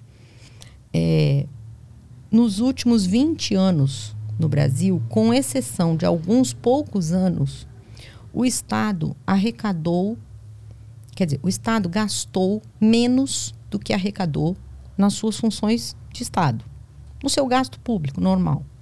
Ele fez superávit primário. Né? O que, que é o superávit primário? O Estado arrecada 3 trilhões e gasta 2. É, Sobrou. É um superávit. Uhum. Não foi esse número, né? não é esse o número, mas só dando um exemplo aqui. O que acontece? O próprio capital, né, que na cabeça é, do grande parte da população, a pessoa que tem o capital vai investir num negócio para gerar lucro. Né, e vai retomar o lucro que ele pode gastar consigo mesmo ou reinvestir na empresa. No entanto, no atual estágio do capitalismo que nós estamos vivendo, o montante de capital que existe no Brasil e no mundo é tão grande que ele não tem condições de voltar para o processo de produção para é, produzir alguma coisa, gerar lucro e uhum. continuar esse processo. Que está no teto já. Já. Uhum. É o que a gente chama de uma crise de superprodução. Uhum. O capitalismo é o único sistema até hoje existente que não entra em crise por escassez. Ele entra em crise por abundância. Uhum. A gente produz tanto que não tem para quem vender. A gente produz tanto que não tem como realizar esta produção. Uhum. Ao não ter como realizar esta produção, o capital na forma dinheiro, porque o capital não fica só na forma dinheiro, ele pode aqui, por exemplo, você tem vários bens de capital, que são essas coisas todas que você produz, Né? Isso são bens de capital. Mas o capital na forma dinheiro, ele precisa, para continuar ser um capital, de um local onde ele pode ser remunerado. E esse local é a dívida pública. Então, vamos começar lá no governo Fernando Henrique. Para combater a inflação, eles usaram um mecanismo de rebaixar o valor do dólar para permitir a importação de mercadorias baratas e combater a inflação. Mas para baixar o valor do dólar, eles tiveram que aumentar a taxa de juros dos títulos da dívida pública para fazer com que entrasse dólar no Brasil, aplicasse em títulos da dívida pública e ter dólar aqui para pagar as importações. Era para atrair o dólar. Atrair o dólar, tá, exatamente. Uhum. Só que não se aplica em dólar, se aplica em real. Uhum. Então, o Banco Central emite real em troca do dólar.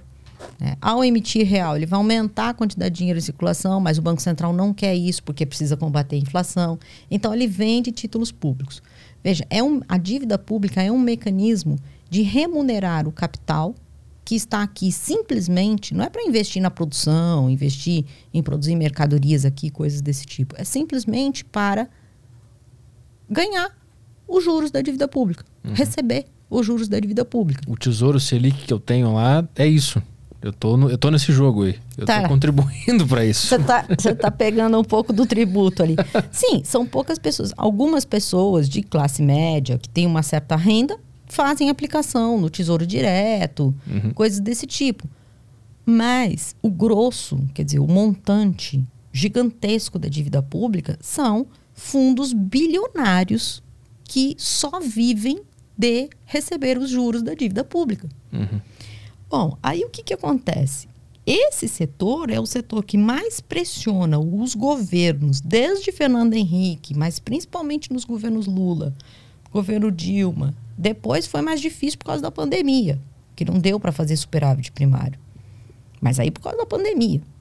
Se não fosse a pandemia, continuaria fazendo pressionam de tal forma e vão aprovando um conjunto de legislações que impedem o Estado de pegar o dinheiro do nosso tributo e gastar com serviços públicos, de fazer aquilo que a gente estava falando antes, hum. que é, bom, eu quero que o imposto que eu pago retorne para mim.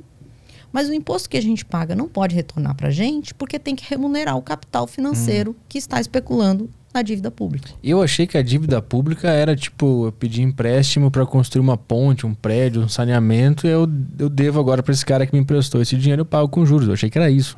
Não, só que durante anos e anos e anos, não é isso. Porque sobra dinheiro uhum. no caixa. O governo faz a ponte, Sim. faz o saneamento. Não tem por que pegar esse dinheiro emprestado. Não tem tá sobrando. Uhum. Tá sobrando. É, é muito engraçado, porque quando a televisão passa lá e fala assim, olha, se você, na sua família você é, está gastando mais do que você ga é, ganha, você tem que cortar gasto. É por isso que tem que fazer o ajuste fiscal, porque tem que cortar gasto. Aí eu faço algumas questões, né? Primeiro, o Estado brasileiro, ele não está gastando mais do que ele arrecada, ele gasta menos. Acontece que é como se fosse o seguinte: você vai ao banco, você pede um dinheiro emprestado no banco, né, que é o Estado brasileiro emprestando, é, pedindo dinheiro emprestado no mercado financeiro. Pede o dinheiro emprestado no banco, você mesmo determina a sua taxa de juros. Não é o banco que determina, é o Estado. O Estado determina, fala, não, estou afim de pagar mais agora. Vou aumentar a taxa de juros para você, que vou pedir o dinheiro emprestado. Aí eu, o Estado pega o dinheiro emprestado e não faz nada. Guarda. Porque ele não precisa desse dinheiro. Uhum.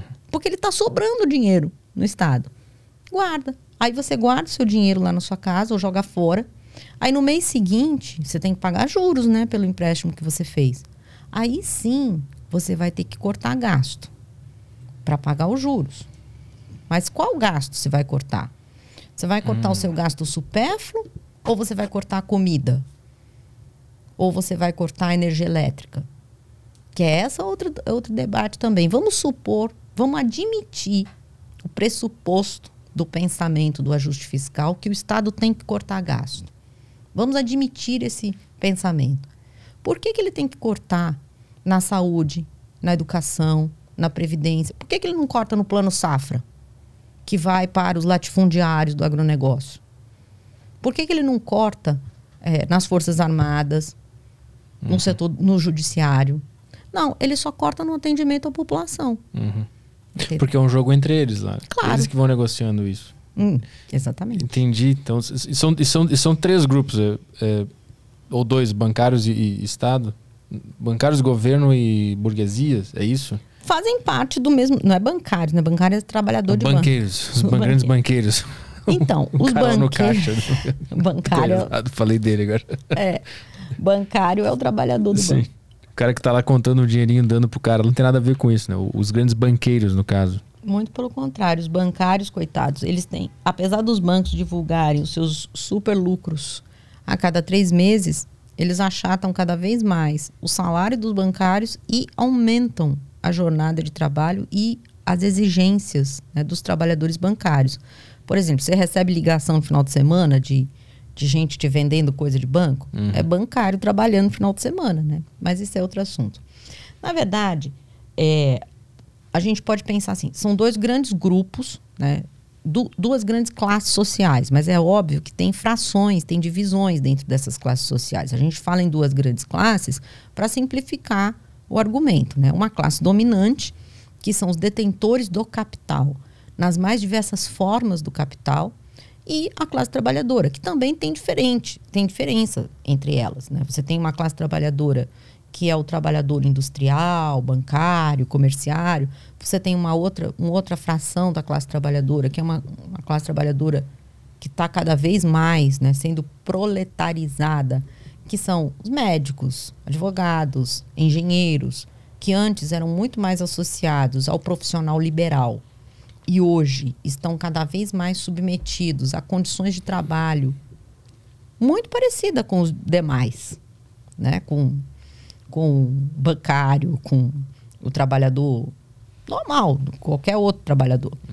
E dentro desse grande grupo da classe dominante, né, do, dos capitalistas, os proprietários do capital, tem também diversos setores, diversas frações. né? Então, tem um grupo que está no mercado financeiro, e estes não são só os donos dos bancos, são os que colocam o seu capital nos fundos de investimento, independente deles terem uma empresa ou não.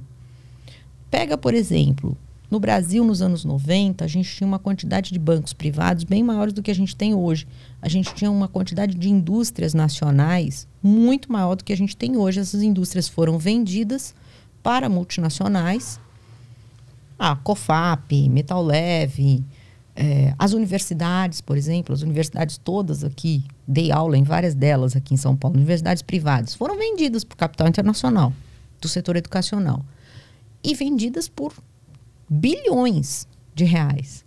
O que, que essas famílias fizeram com esses bilhões de reais? Elas montaram outro negócio? Elas criaram. Isso é capital, certo?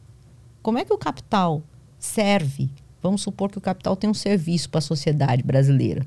Como é que ele serve? Investindo em alguma coisa, produzindo. O capitalista gosta de dizer que ele é que gera emprego. Pois bem, todas essas famílias que venderam os seus negócios por bilhões de reais, criaram outros negócios para gerar emprego, para oferecer serviços e produtos para a sociedade brasileira? Não. Pegaram os seus capitais e aplicaram na dívida pública. E estão há décadas vivendo de juros da dívida pública.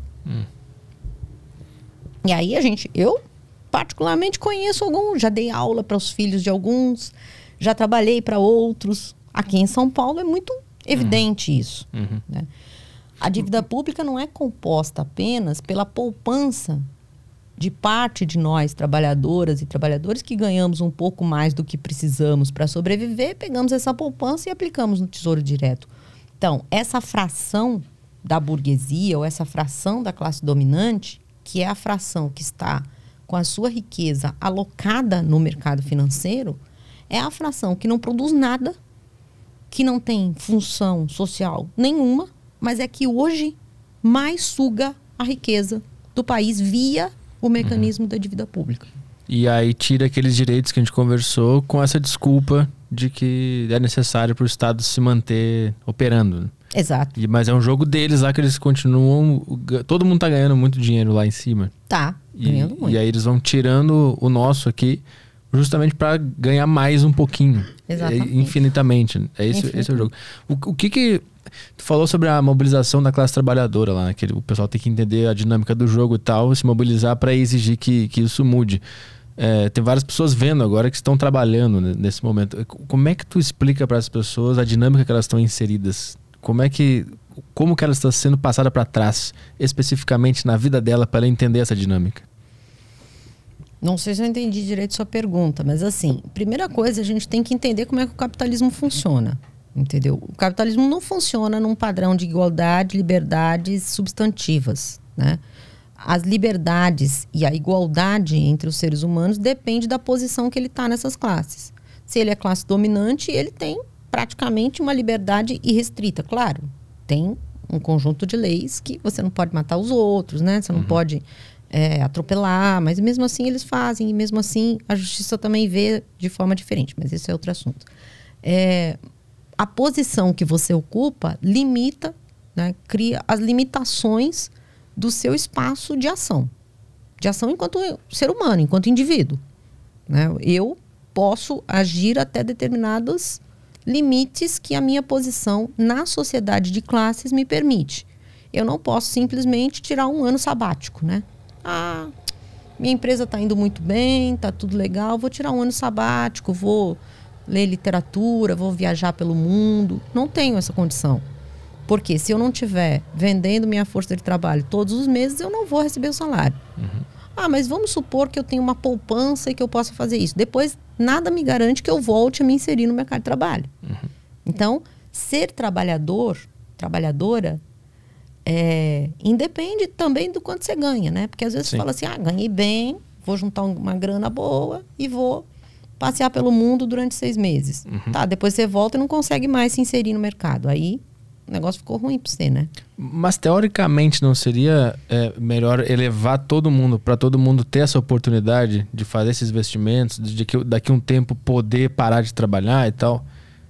Seria. Só que na dinâmica da reprodução do capital, isso não é possível. Uhum. Nós tivemos um momento na história do capitalismo que se acreditou que seria possível, pela própria dinâmica do capital, fazer esse processo de distribuição da riqueza através da política fiscal, por exemplo, da, do aumento dos direitos, do aumento dos serviços públicos. Esse processo ele se deu de 1945 até 1973, que são chamados na literatura econômica dos 30 anos gloriosos do capitalismo, do, do momento do welfare state, do estado de bem-estar social. Isso só ocorreu na Europa, fundamentalmente, que, e mais especificamente nos países mais para o norte da Europa e por algumas razões muito objetivas, que não tem nada a ver com economia. Em primeiro lugar, tinha uma União Soviética e os países socialistas do leste europeu prometendo naquele momento, né, do pós-guerra, uma sociedade de não exploração, uma sociedade de igualdade, uma sociedade em que os trabalhadores e trabalhadoras teriam mais direitos, etc. Por, então, isso pressionava esses países da Europa do leste, ou melhor, é, do leste, a melhorar as condições de vida da classe trabalhadora deles. Isso eu estou falando da Alemanha, da França, da Suécia, da Dinamarca, da Noruega, da Inglaterra, é, um pouco menos, né? Ah, da Suíça, da Áustria, um pouco menos Portugal, Espanha, Itália e Grécia, com menos direitos e menos possibilidades, até porque esse, principalmente Espanha e Portugal, tiveram governos fascistas até os anos 70. Né? Então ali foi uma situação muito ruim para a população como um todo, para a classe trabalhadora, foi um momento de atraso, assim, cultural, enfim. É bem ruim esse período nesses países. Mas qual é o outro motivo né, para que esses países promovessem né, mudanças institucionais que melhoraram muito, igualaram, como você falou, né, fizeram os de baixo chegar numa situação melhor? Era uma classe trabalhadora altamente organizada os sindicatos eram fortíssimos, inclusive nos Estados Unidos. Volto, na minha tese de doutorado, eu pesquiso isso também. Em 1945, logo após o final da guerra, o Congresso americano, por conta do volume de greves, porque acabou a guerra, começou um desemprego desenfreado, porque antes estava todo mundo no esforço de guerra, guerra, greve, de guerra, a economia norte-americana, no esforço de guerra, todo mundo empregado, né? todo mundo trabalhando para burro. Acabou a guerra, todo mundo desempregado. Os sindicatos expandiram de tal forma sua mobilização, sua organização nos Estados Unidos e greves e paralisações e etc., que eles fizeram aprovar no Congresso norte-americano uma lei que obrigava o Estado dos Estados Unidos a garantir emprego para todo mundo. As, as pessoas pensam, como? No país mais liberal do mundo, o Estado tinha que garantir emprego para todo mundo? Tinha. E essa lei ficou em vigor por dois anos. Depois eles mudaram a lei é, e transformaram a lei assim que o Estado tem que fazer o esforço é, possível e necessário para ampliar hum. e garantir o emprego para todo mundo. Tanto, mais relativo, né? É. Tanto, mas tanto é que até hoje Vamos pegar o Banco Central, né? O Banco Central brasileiro ele tem como única função atualmente a meta de inflação. O Banco Central norte-americano, que é o Fed, tem como função a meta de inflação, o pleno emprego e o crescimento econômico. Então ele não pode fazer uma política de juros, por exemplo, que promova um grande desemprego. Uhum. Ele não pode fazer uma política de taxa de juros que impeça o crescimento econômico. E esse é o grande modelo liberal que os liberais brasileiros não sabem que é assim, entendeu? E acham que é o vale tudo. Não é o vale tudo. Uhum. Mas voltando, né, quando, quando você falou, né, não é melhor melhorar para todo mundo? É melhor melhorar para todo mundo.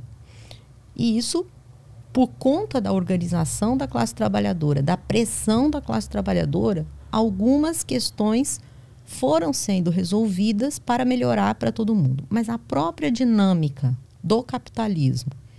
Os mecanismos políticos, ideológicos, de cooptação, de desorganização da classe trabalhadora, faz, por um lado, o movimento sindical se enfraquecer, o individualismo permear cada vez mais os indivíduos né, da classe trabalhadora, né, a competição entre os trabalhadores vai minando essa solidariedade de classes e a crise que o capital vai atravessar a partir da década de 70 impõe um processo de regressão de todas essas condições de bem-estar social que foram alcançadas nesses países. Uhum. Inicialmente, durante os anos 70, esse processo ele atingiu mais fortemente os Estados Unidos. Então, os anos 70 é um período muito drástico para a economia norte-americana.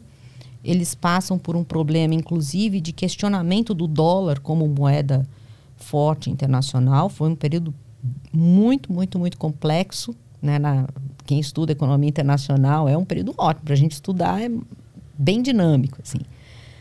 E para os países europeus, esse processo começa a partir dos anos 80.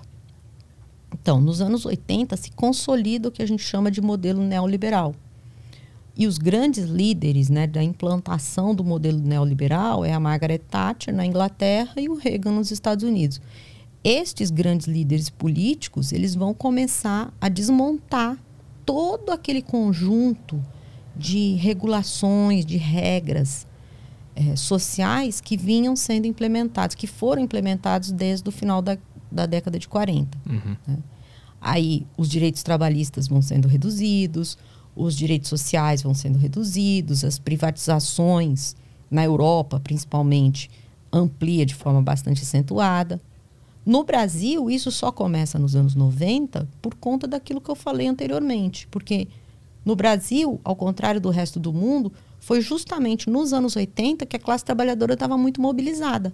Aí uhum. não deu para implantar o neoliberalismo aqui de cara. Uhum. Mas no Chile foi, na Argentina uhum. foi. Eu te perguntei se não era melhor é, é, erguer todo mundo com o sentido de será que não é melhor é, botar todo mundo para cima para todo mundo poder participar do capitalismo? Esse é o meu sentido da, da, da, pergunta, mas na minha lógica, sendo o capitalismo algo que seja bom para todo mundo, desde que todo mundo esteja no mesmo jogo, entendeu?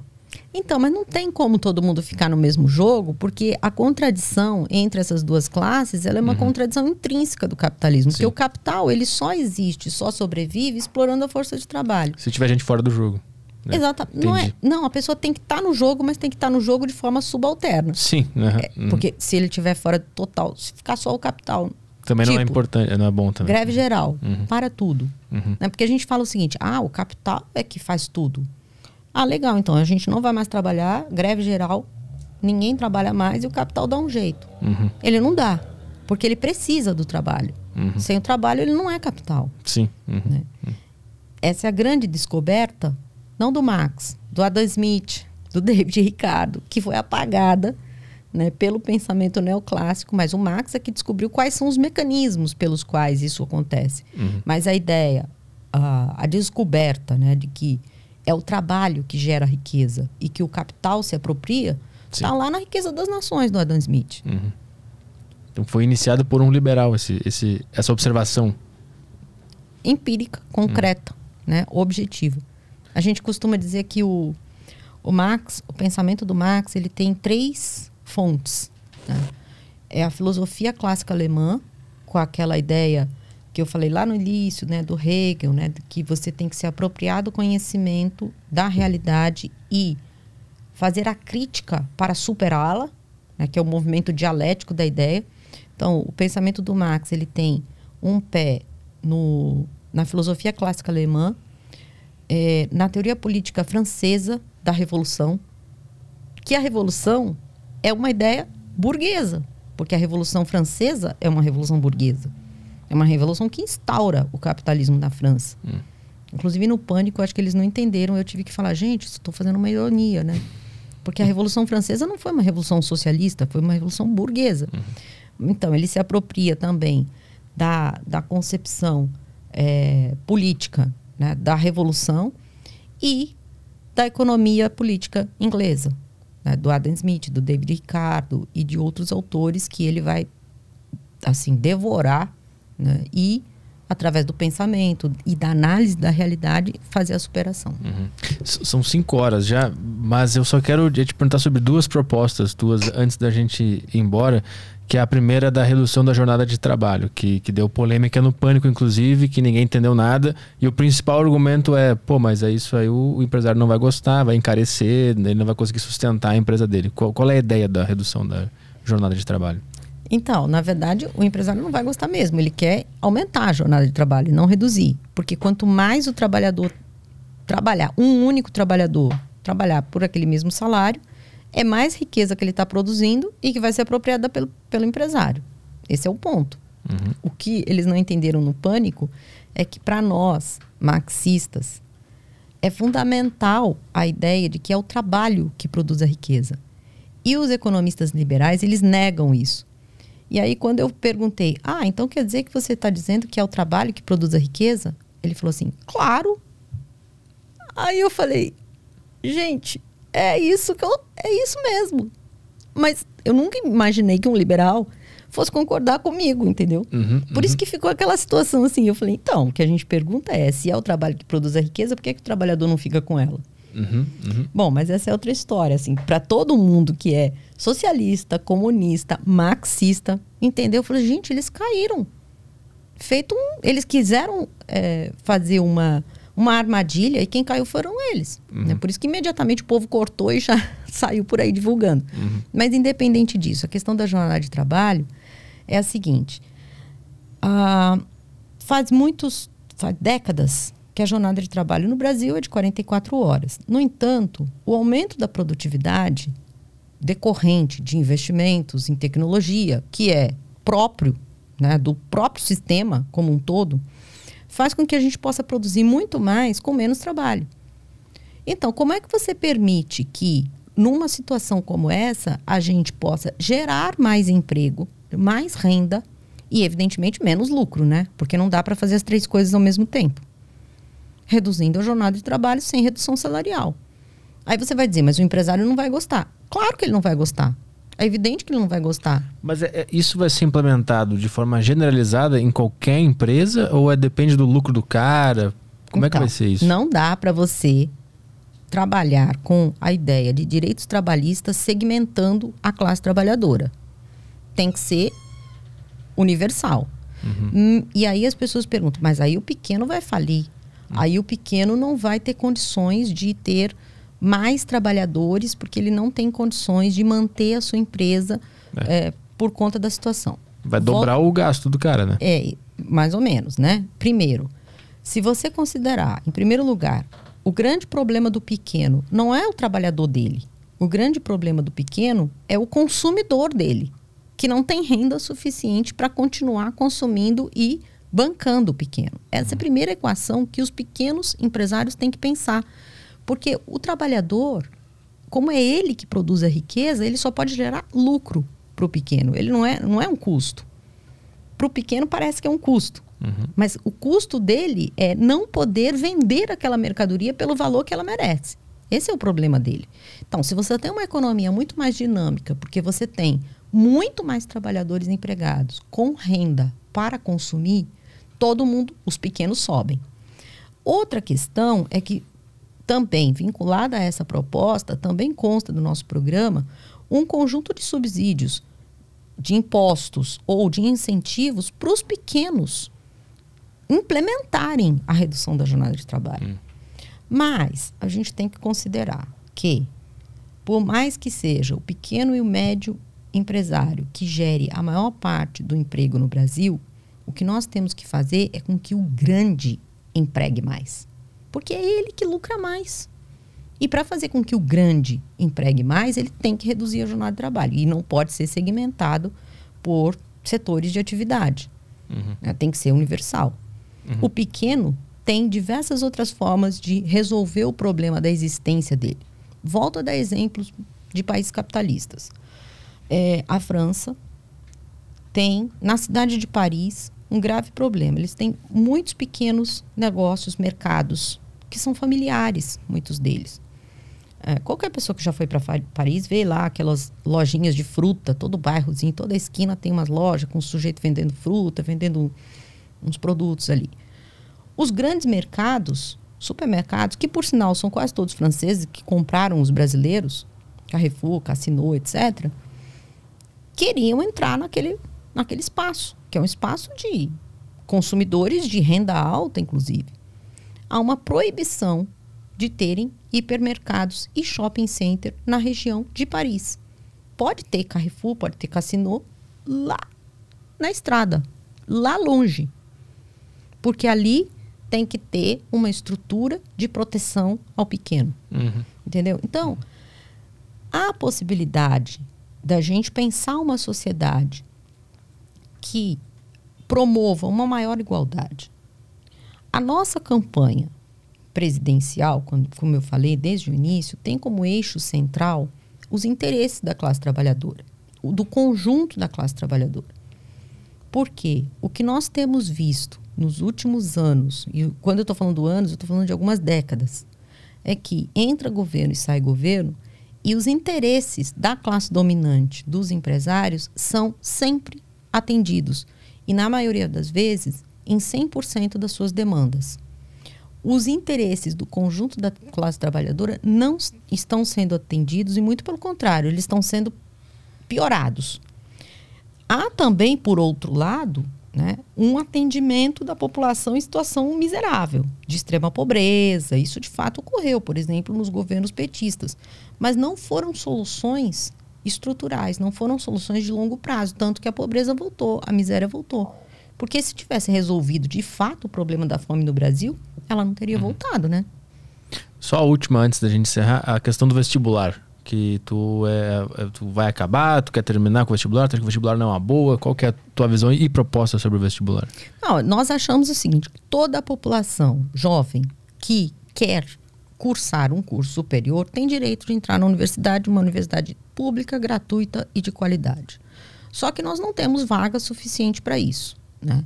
Então, tem duas questões que devem ser implementadas e devem fazer parte da luta dos estudantes que hoje estão aí, tanto a, querendo entrar na faculdade, como os que já estão. Em primeiro lugar, fazer com que os recursos públicos sejam utilizados no setor público, nas universidades, na expansão, na permanência estudantil, na abertura de novas vagas.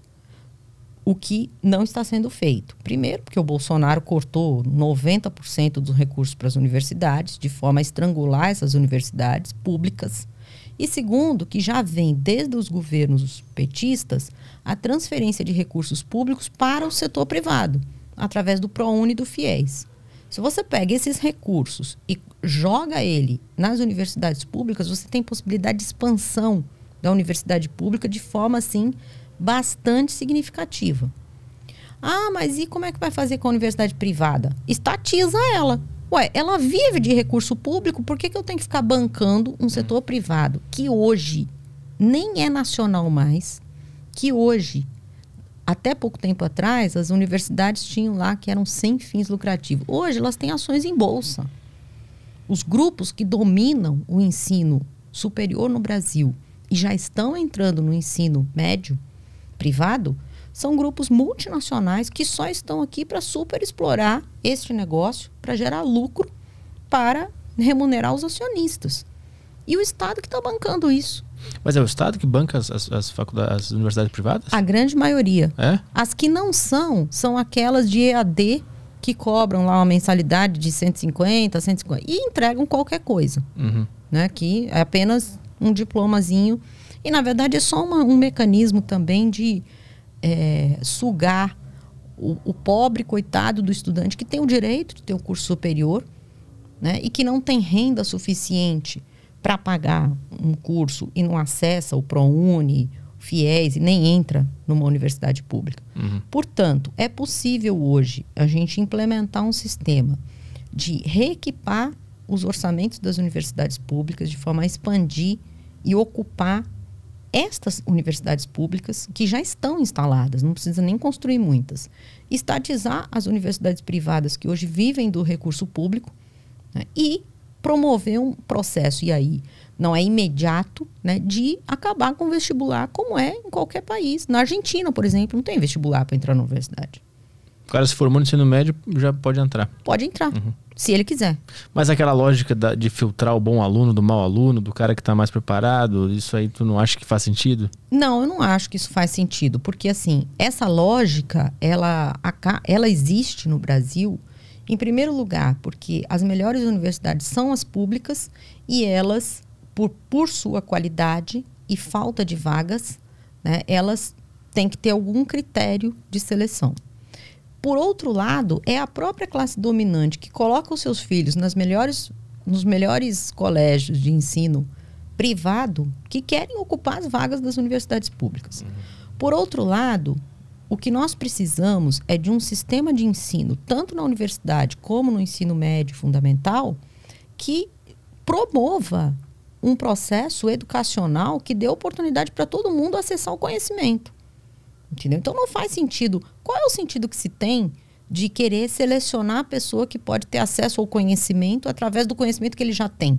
Uhum. O, faz sentido você ter nas universidades um sistema educacional de ensino que, mesmo que entre na universidade um estudante que não teve a oportunidade, por conta das desigualdades que a gente tem no país, de acessar um ensino médio, um ensino fundamental, que lhe deu essa capacitação toda, que ele tenha isso na universidade. Agora, para isso, a gente também tem que revogar a reforma do ensino médio, porque essa reforma do ensino médio, se o ensino médio público no Brasil já era ruim, agora vai virar nada, porque eles tiraram os conteúdos científicos da grade curricular do ensino médio público. É, é assim, é um, uma degradação violenta do processo educacional no Brasil para a população que mais precisa desse processo educacional, retirando todos os conteúdos científicos, deixando coisas do tipo, como é que é? Projeto de vida é a disciplina. Como é que é isso? Projeto, acho que é projeto de vida. A outra, outra disciplina chama mercado de trabalho. Mas não é para estudar o que eu estudei na minha dissertação de mercado, né? Quais são as relações de trabalho, como é que elas funcionam. Não, é para falar o seguinte: como você vai se inserir nesse mercado de trabalho totalmente desregulamentado? Como é que você vai ser esse empreendedor, uhum. entre aspas, né? Quer dizer, como é que você vai se virar para uhum. se, a, se adequar a essa precarização toda que existe? É como ser um bom escravo, no fim das contas. Né? Exatamente. Bom, vou te deixar aí, tu quer dar os recados finais, divulgar tua campanha, rede social, tudo mais, fica à vontade. Quero sim, obrigada por estar aqui, por essa conversa, foi muito bom. É, sim, minhas redes sociais, arroba Sofia Manzano PCB, né? A campanha está aí na reta final agora, com sem receber o, o, fundo eleitoral até hoje. Espero que saia entre hoje e amanhã para a gente poder pelo menos fazer mais material, fazer os vídeos, veicular um pouco mais essas, essas ideias, essas propostas. Mas dizer também que, assim, para a gente, a eleição é importante. Queremos que as pessoas votem na gente, votem nos nossos deputados, nos nossos candidatos ao governo, mas que a gente continue essa luta. Entendeu? O, o, a gente não pode pensar que política é só no momento eleitoral a política é o tempo todo. E nós precisamos que mais e mais pessoas venham se organizar politicamente. Não precisa ser no PCB, se você não quer ser revolucionário, comunista, mas se organiza politicamente, se organiza numa associação, se organiza num, num espaço de, de debate e atuação, entendeu? Começa a entender a realidade, começa a se movimentar politicamente para que os interesses que você congrega, né, junto com outras pessoas, sejam movidos, sejam debatidos. Porque uhum. senão, estes que já estão organizados, né, os ruralistas estão organizados, a bancada do boi, a bancada da bala, a bancada da Bíblia, as bancadas políticas que são representadas no Congresso Nacional, elas têm poderosos instrumentos políticos que não estão necessariamente nos partidos, mas são associações, são clubes que estão debatendo politicamente e estão agindo na sociedade. Então nós precisamos nos organizar. A gente não pode ficar no nosso individualismo achando que ou só se manifestar na internet ou agir de forma isolada vai resolver o problema. Né? A gente tem que agir coletivamente. Então, nós estaremos aí na luta também da organização e da ação política após as eleições. Boa. Obrigado pela, pela presença aqui, foi muito legal. Muito obrado mesmo. Valeu. Quando é que Obrigada. a gente volta, Caio? Estamos de volta na semana que vem, segunda-feira. Segunda-feira com. Com o Samuka Chang. Ah, é verdade. E depois tem mais, né? Terça, quarta. Tem. É bem é... cheinha essa, essa Sim, semana, tem. né? É, a gente tá voltando à programação normal, né? Boa. Eu vou pedir só desculpa pra galera do Telegram. Não deu pra responder nenhuma pergunta de vocês aí. Perdão, mas semana que vem a gente tá de volta aí. Vocês podem mandar pros próximos convidados, porque não deu tempo, tá bem? Um beijo pra vocês. É, bom final de tarde. Obrigado pela audiência. Tchau, tchau.